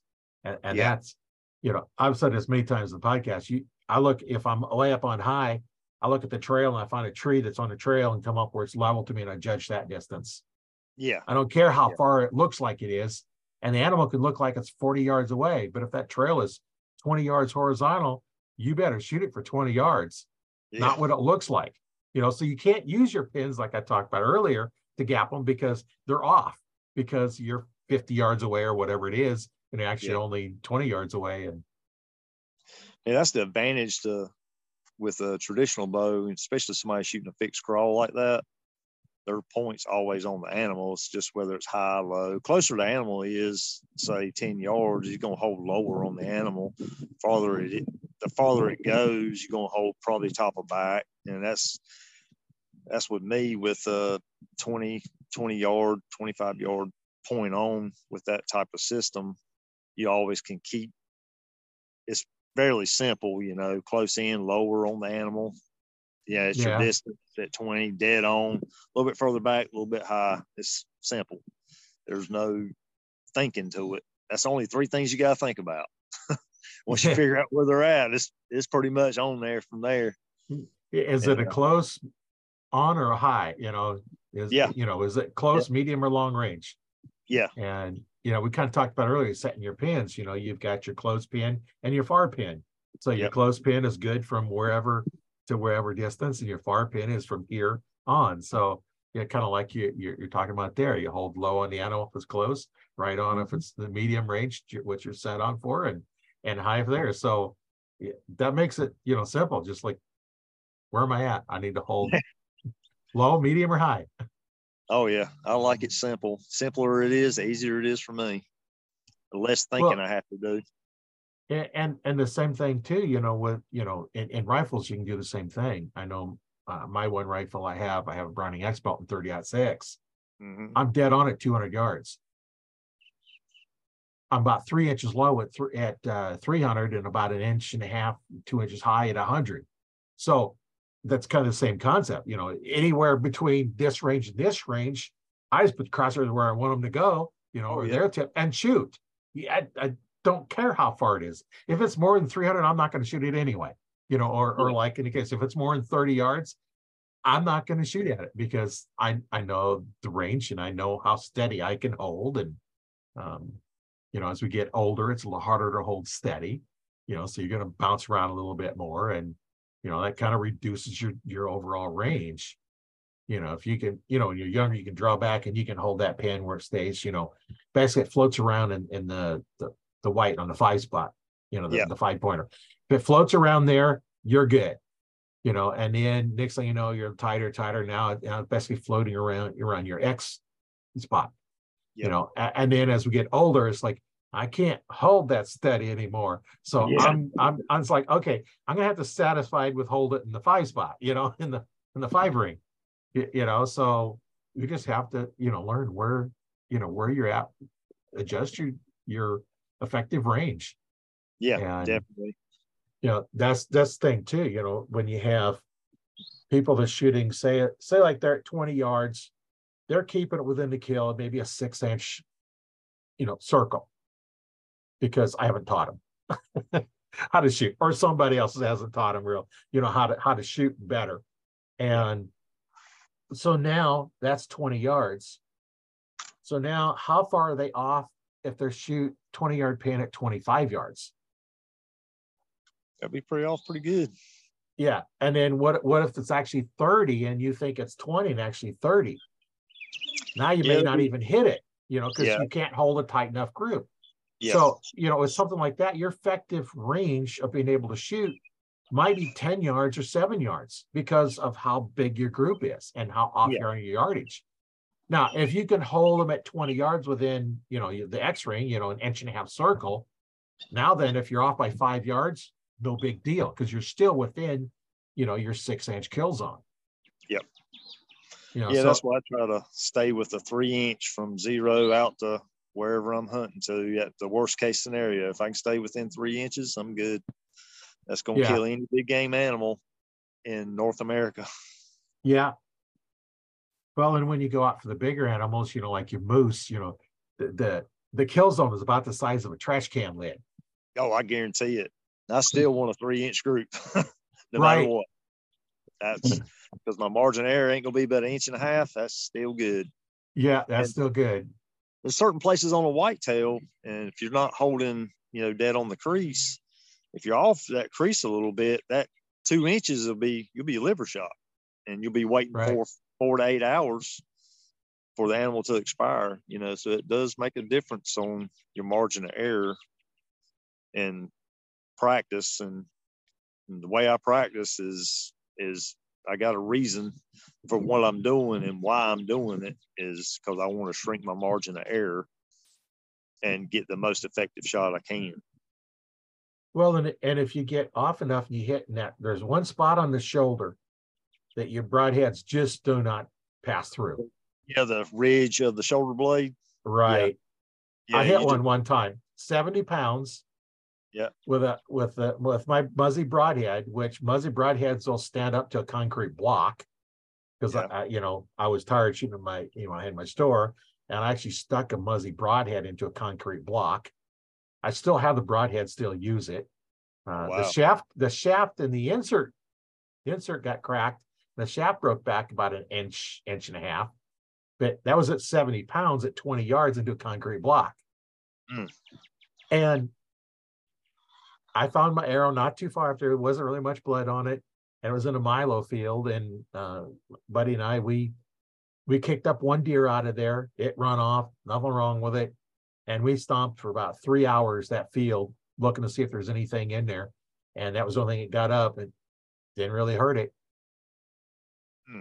Hmm. Yeah, that one spot, you know, you would think a, a, a muzzy bride, which is tough. You know, that I've shattered bones with them before, Yeah. and you know, it still didn't penetrate that one spot on that shoulder.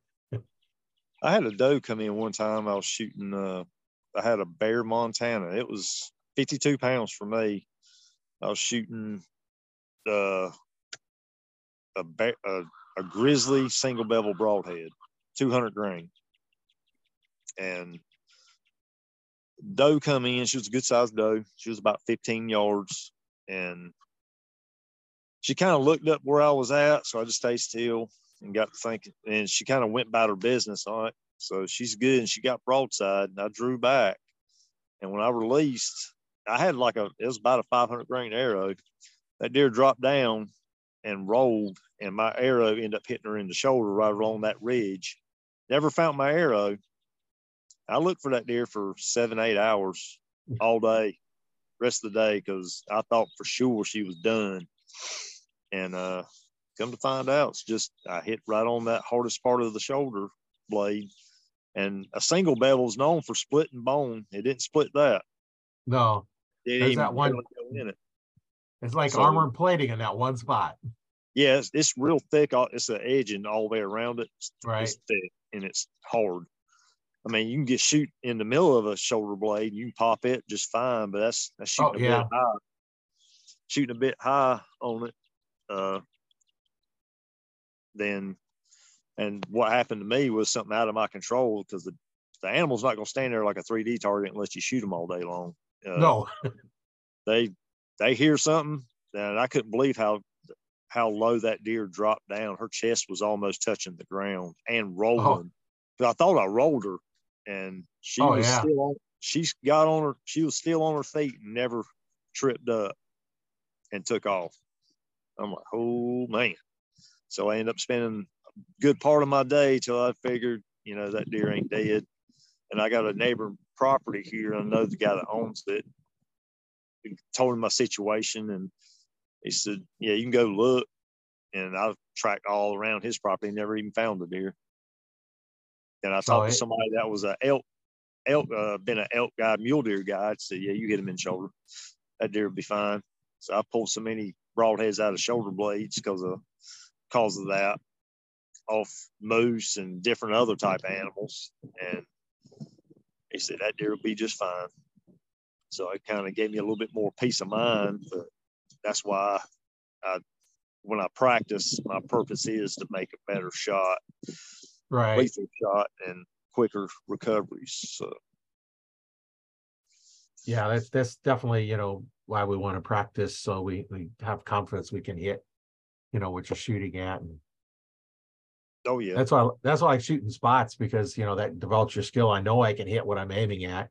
And then Oh, yeah. I like going 3Ds because then I, I know I can judge the yardage. I know I can hit the spot. So uh, you know, I'm all ready. And you know, when I was doing a lot of 3D shoots, I wanted to average an eight. You know, if I averaged an eight or better, then it was good. That man, I, I averaged at least a kill shot on every one. oh yeah, And you know, I talked about this on on one of those podcasts that you know they have a term. And I think I think the hunter class there should be a a hunting hunter class, which is scored differently. There is no five points; it's minus five points. oh yeah. Out of out So, of the kill so that means a wounded animal is minus five, and then Yep. you get your eight and your ten. So you could actually end up with a negative score. I shot a 3D tournament at uh with a with a traditional, and they if you didn't get it in the kill zone, it was a zero. Yeah, No score.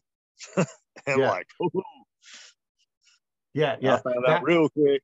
I that- wasn't all all that at certain distances, and that stuff like that will help you find your effective range.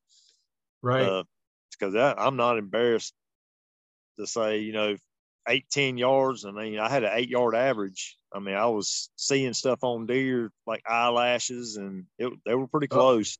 Oh. I even shot yeah. one at five yards, and and whatever it takes for me to be accurate and be able to harvest what I'm hunting, and even with a compound, I'm not shooting. I don't think I've ever shot past 20 yards. I think maybe one time, but the rest of the time I've been within at least 15 yards in my whole yeah. career. yeah, it. my my first deer was 40 yards away. Oh, I've wow. never shot one that far since then. Uh, one deer I shot was up close and it went out 30 yards. Mm-hmm. Uh, but everything else has been 20 and under. You know, when I yeah. set up a tree stand, here's the trail. I try to find a tree 20 yards away. Yeah. And those darn deer refuse to go down that trail, they're always coming closer. yep. Yep. Yeah. They're, they're coming underneath my tree stand and, you know, five yards, 10 yards away. And um, I, I know one time I, I had set up and there's a trail off in front of me and off to the right of me. And, and, and I heard this deer coming to the right of me. It's probably about a 10 yard shot. Mm-hmm. And I shot and somehow I completely missed and hit the tree on the other side of it. I buried my broadhead into a tree. It yeah. run towards me and turned around and said broadside, even closer shot. So I was able to get it. Oh wow. you know, because the sound was over to the right of it and I was the left of it. And so of course it's going to run away from the sound and and and then look back where the sound was and see what it was. And oh, another yeah. time out of the same tree stand, there's a deer come walking down the trail and I drew back on it and, and I shot it and it started running off. And and while I'm at full draw, I hear another deer coming down my trail that's in front of me, about the 20 yard trail away. Mm-hmm. And so I shoot, watch where it goes. So I know where it goes, turn around, load an arrow, draw back, and wait for the other one to come out and shoot the other one. And then it run off. And it's like, now I got I got to track two deer and clean two deer and haul two deer out tonight. yeah. you know, yeah, I, I, got a little happy last year. I had some deer come in. I started shooting them, in which, you know, with the tags we have, there ain't no daily limit. So I can shoot whatever tags I have that day. And I've had multiple shots on deer coming in. I mean, even after some being shot, and they'll come right back on in and I start ringing them out, and usually you get that. I've I've got that many. I think the most I've shot in one morning in an hour was three deer. They just come right in one after another. Uh, I just couldn't believe it. Most time I shoot one, they run off and I don't see another one. But here in the past several years, every time I shoot one, there's more coming in. Yeah. So I always learned to. I had to learn to load my arrow off a mistake. You know, once I shot one, I got people that'll take the meat, so it's not going to go to waste. If I right. didn't want, uh, I do have people that will take it, and there's always something that I can do with the meat. So it's not that wouldn't be an issue, but uh, but it seems like past several years I've had multiple deer come in after I've done shot one. So it's it makes it fun, but it makes a lot of work for you. yeah, dragging deer out. Do, do you process the meat yourself? Uh, I have. I mean, by the time I drag one, I'm so tuckered out. I mean, I just turned 52, and I just take them to the processor and be done with it. Usually, if it's hot, I'm gonna I'm gonna get guts out first before I even right. call.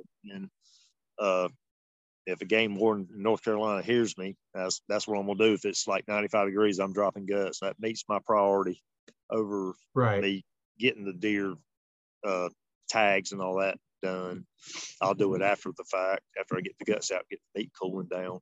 But uh, if it's cold, I'll call it in right there where where I'm at, get it, get my number, harvest ID number, and that's the way we do it. Oh, um, okay. There ain't no physical tag that goes on the deer like it used to be here. So now you got to call it in and get a number. So now you got to have a pen handy on you oh. to write it on your report card. So that way you, when you take it to the processor, if you don't have a uh, the report the harvest number, they won't take your deer at all because they'll get in oh. trouble for it. they do. Right, because so. they need to have a number for them. Yes, and they got to have your information, your license number, and all that. So mm-hmm. if something's a little messed up, they'll they'll find out pretty quick. Yeah, or that or the processor won't take it, and they'll turn you in if Right. you be up upfront and honest about it. You know. And, but normally, if it's hot, I'm getting guts out of a deer before I would do anything because you ain't got but a lot less time. I try to get Oh, the yeah.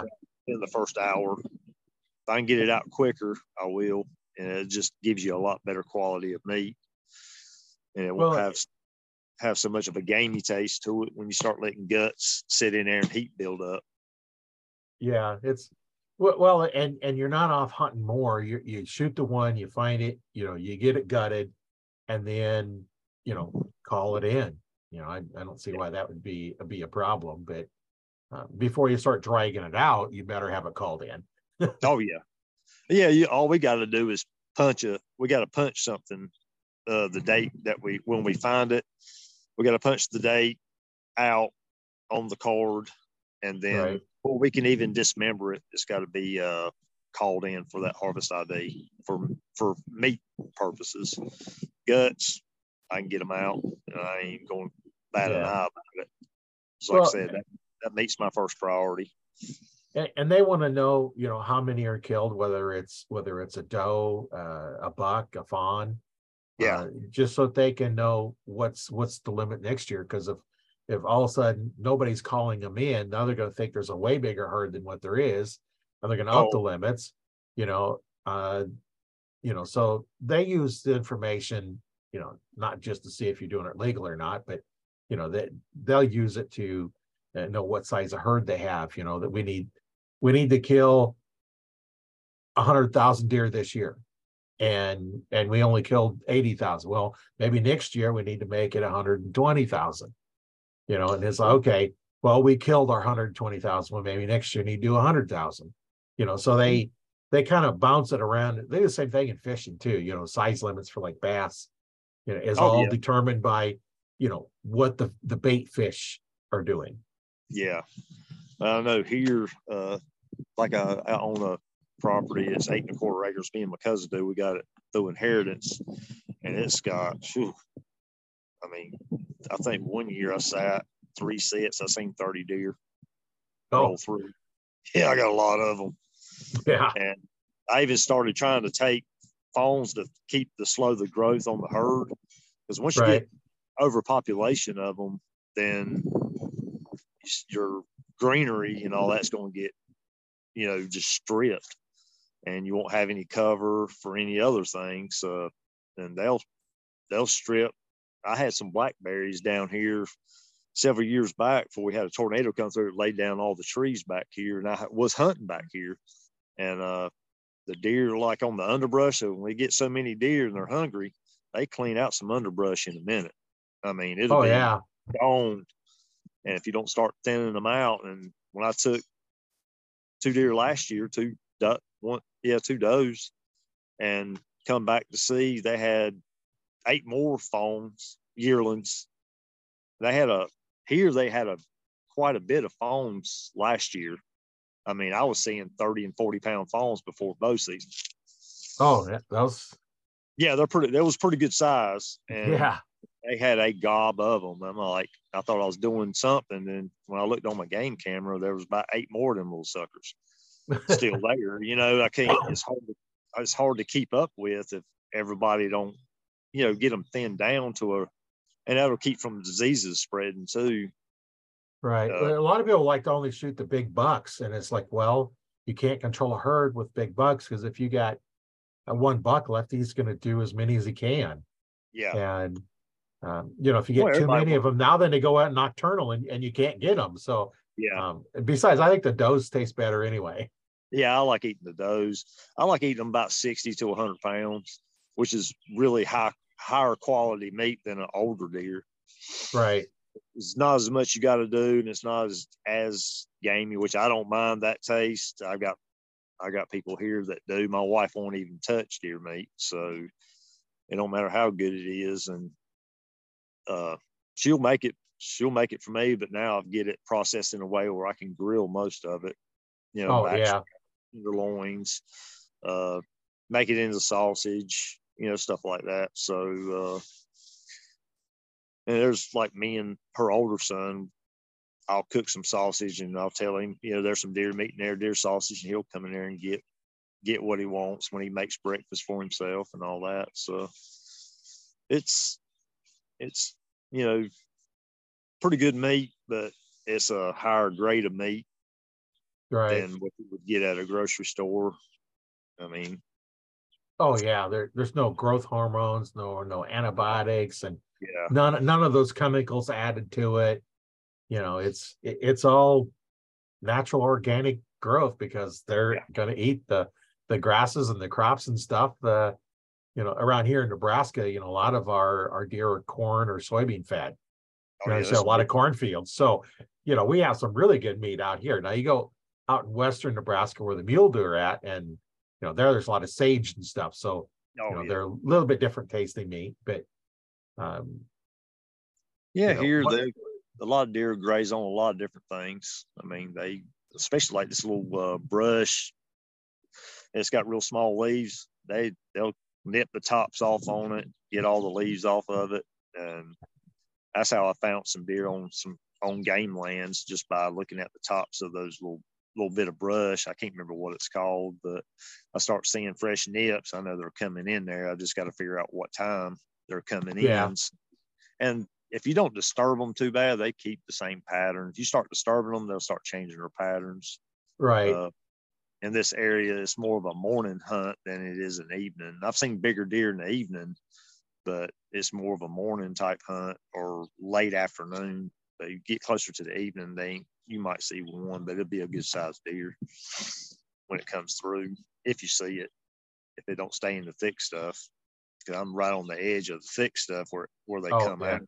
They got a network of trails back in there. It's just you don't know where they coming from, and uh, the more closer you get to it, the tougher making a shot it is because you got so much stuff in the way. Yeah it's you know the the deer population starts getting really busy. There's there's one of the forests here um not too far from me here that you know back in the 60s and 70s you couldn't see maybe 20 feet 30 feet. It was just so thick and they they didn't allow hunting there and they finally had to start having some controlled hunts because you could see 100 yards in the forest now because Oh, the deer yeah. just everything that they could reach is gone. They just ate Oh, yeah. everything Yeah, they will. and They'll they went through like the blue tongue and all the diseases, and it's like, yeah, they're going to shorten the herd some way. It's going to get reduced one way or another. Oh yeah, yeah. Whether it's diseases or hunting, and at least you know you, you have the herds healthier if you don't have those diseases.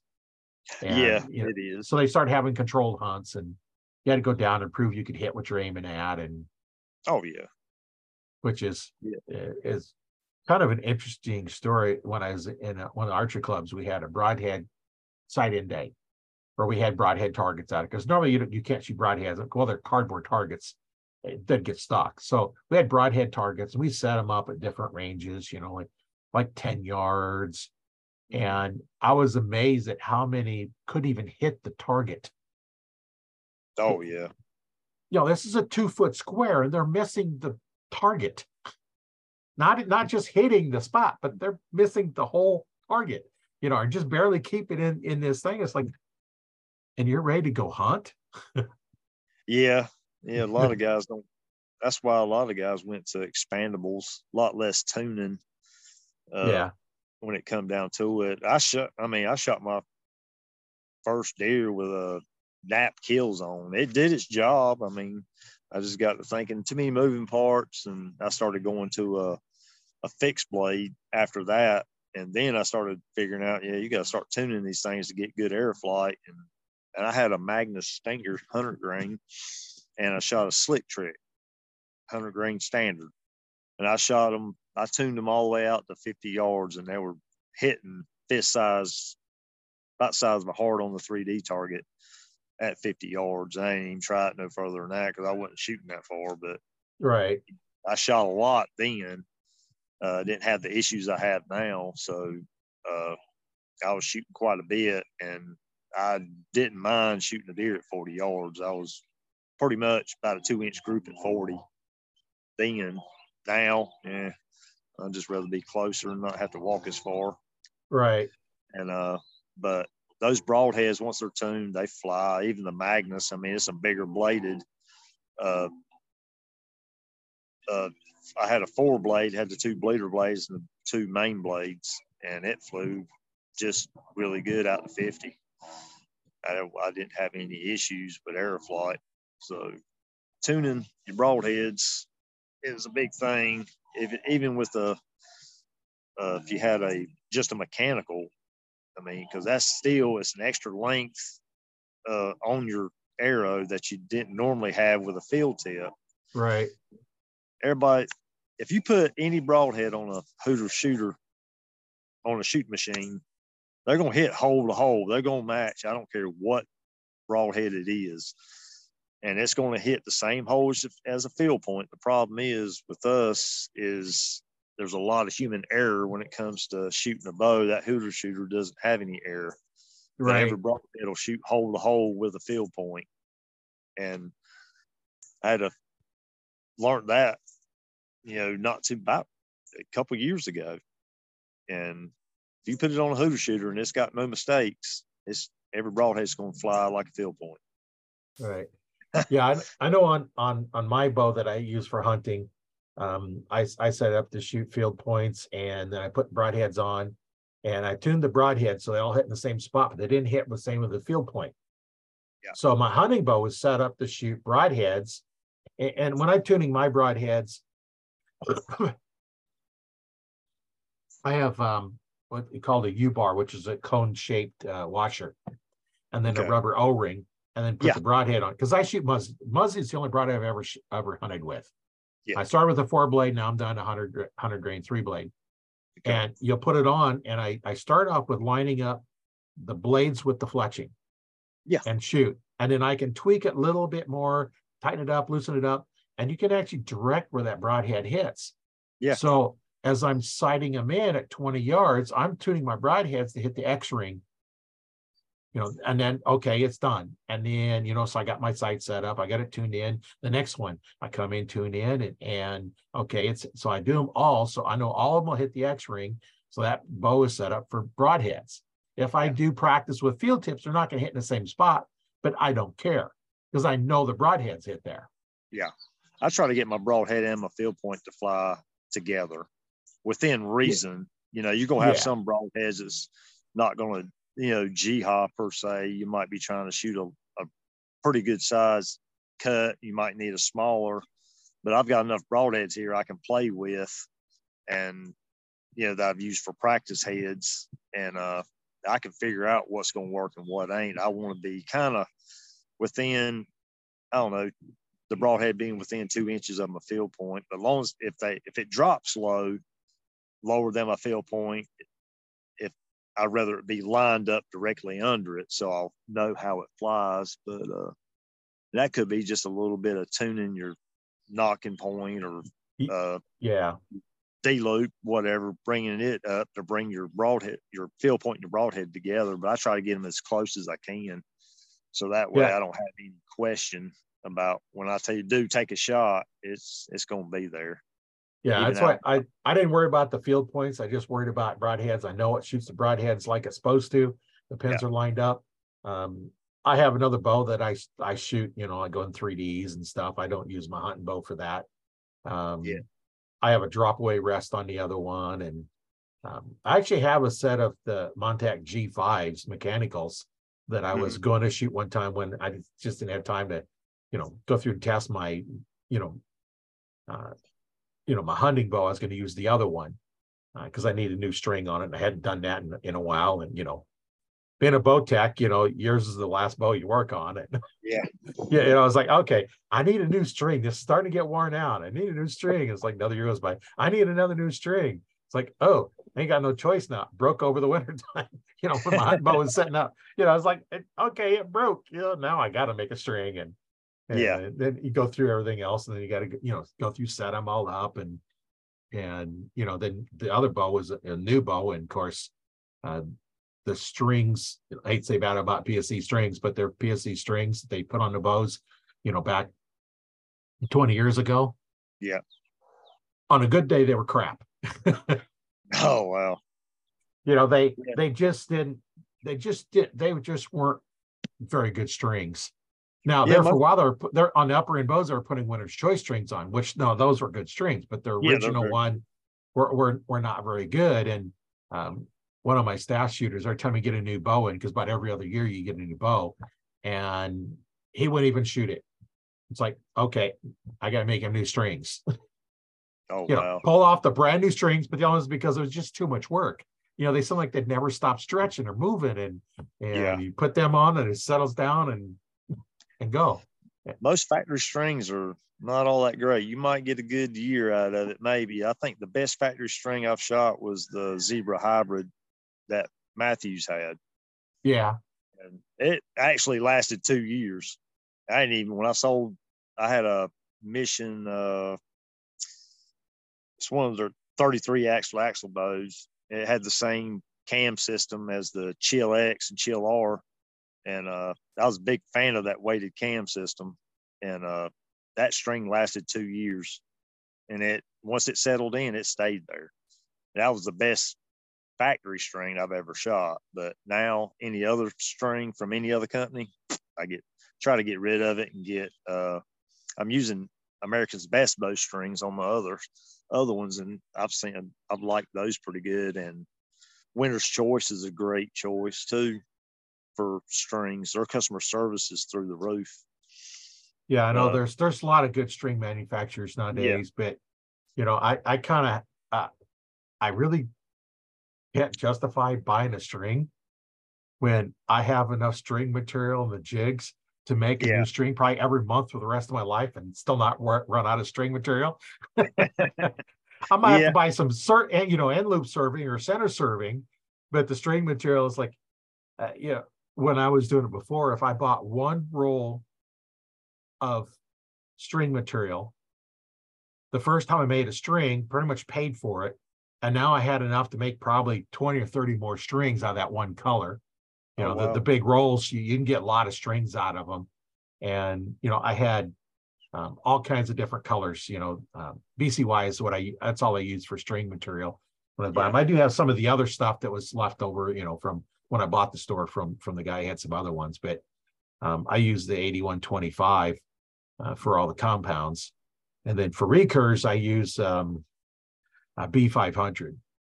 You know, a little Oh, more stretch for for the recurs because Yeah. it, it- and unless uh unless the recurve or longbows specifically and reinforced take the the the faster strings you, you'll Yeah. bre- break the tips off so I i, just don't just don't I use them D97 on yeah the ones that were reinforced.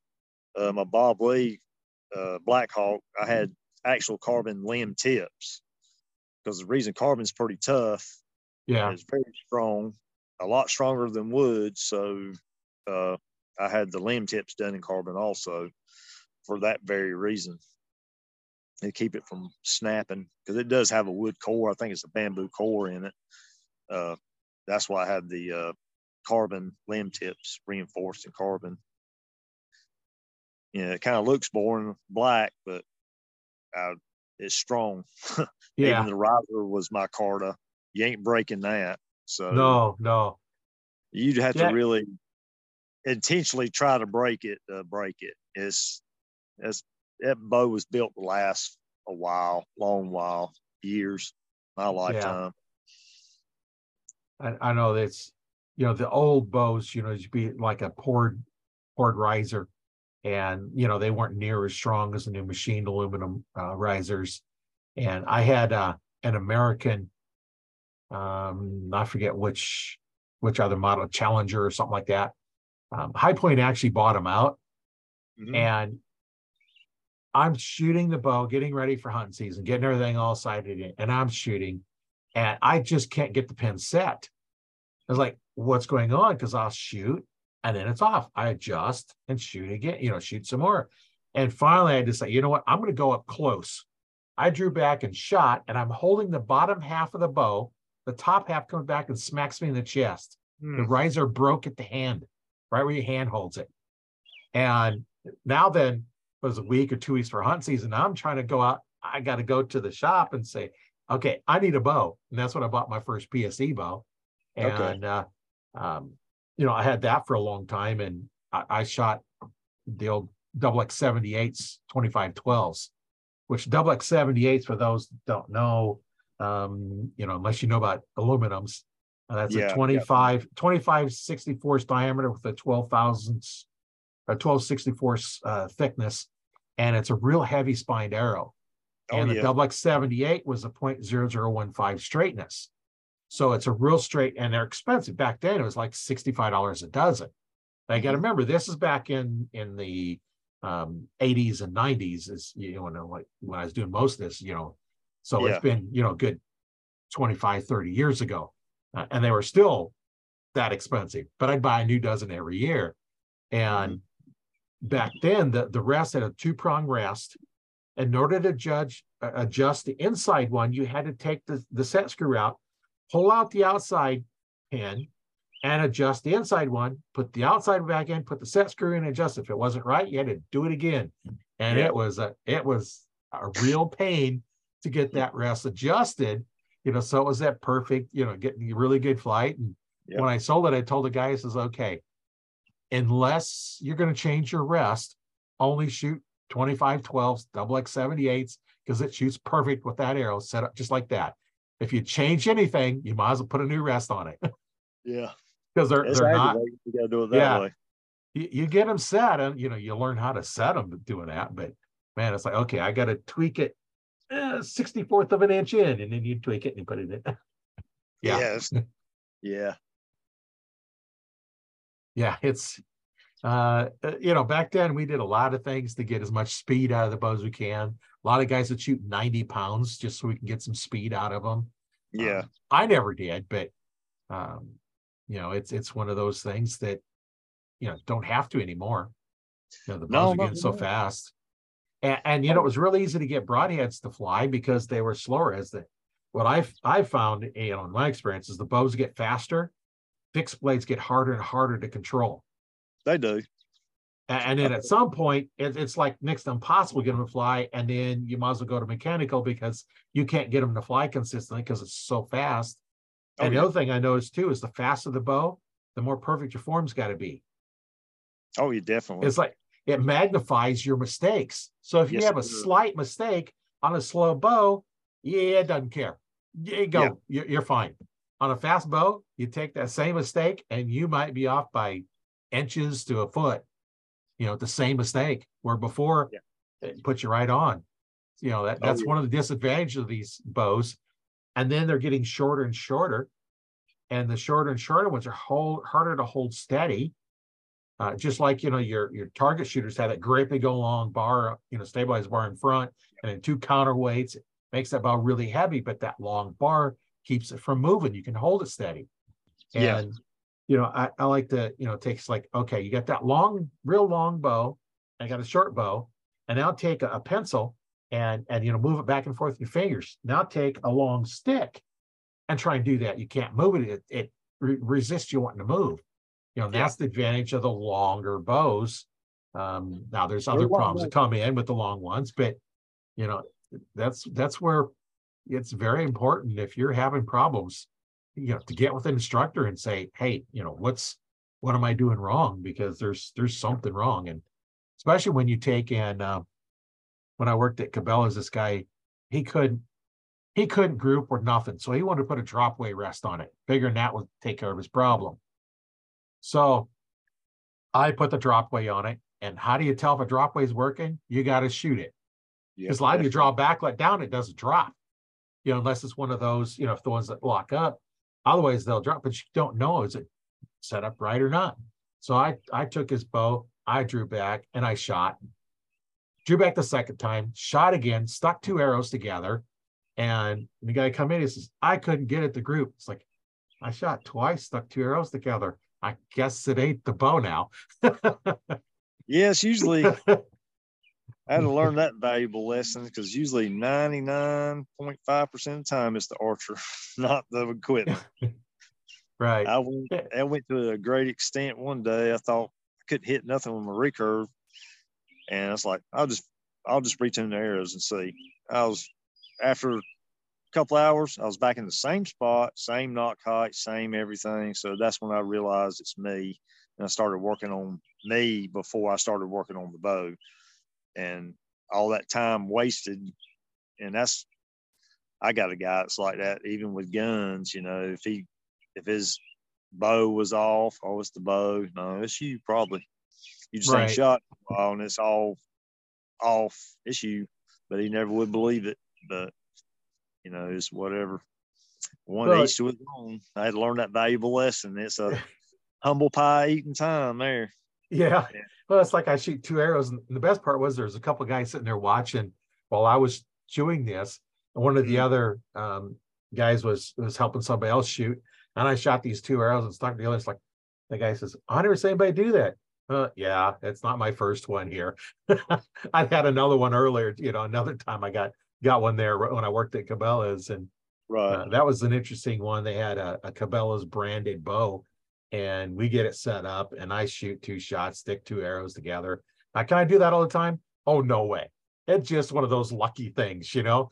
Um, and then we set up another guy. He put little five one inch circles down there and hit four of the five.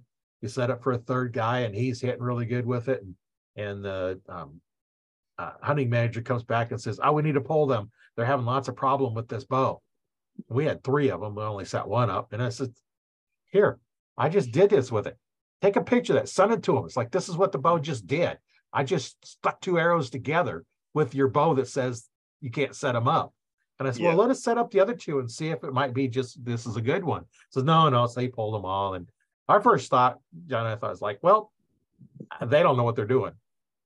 You know, when you go to like Bass Pro, Cabela's, you know, yeah. Dick's Scheels. Do you have a bow tech that knows anything? Um, or your salesman, do they know anything about archery? Might, might not. You might have somebody that really knows a lot about it. You know.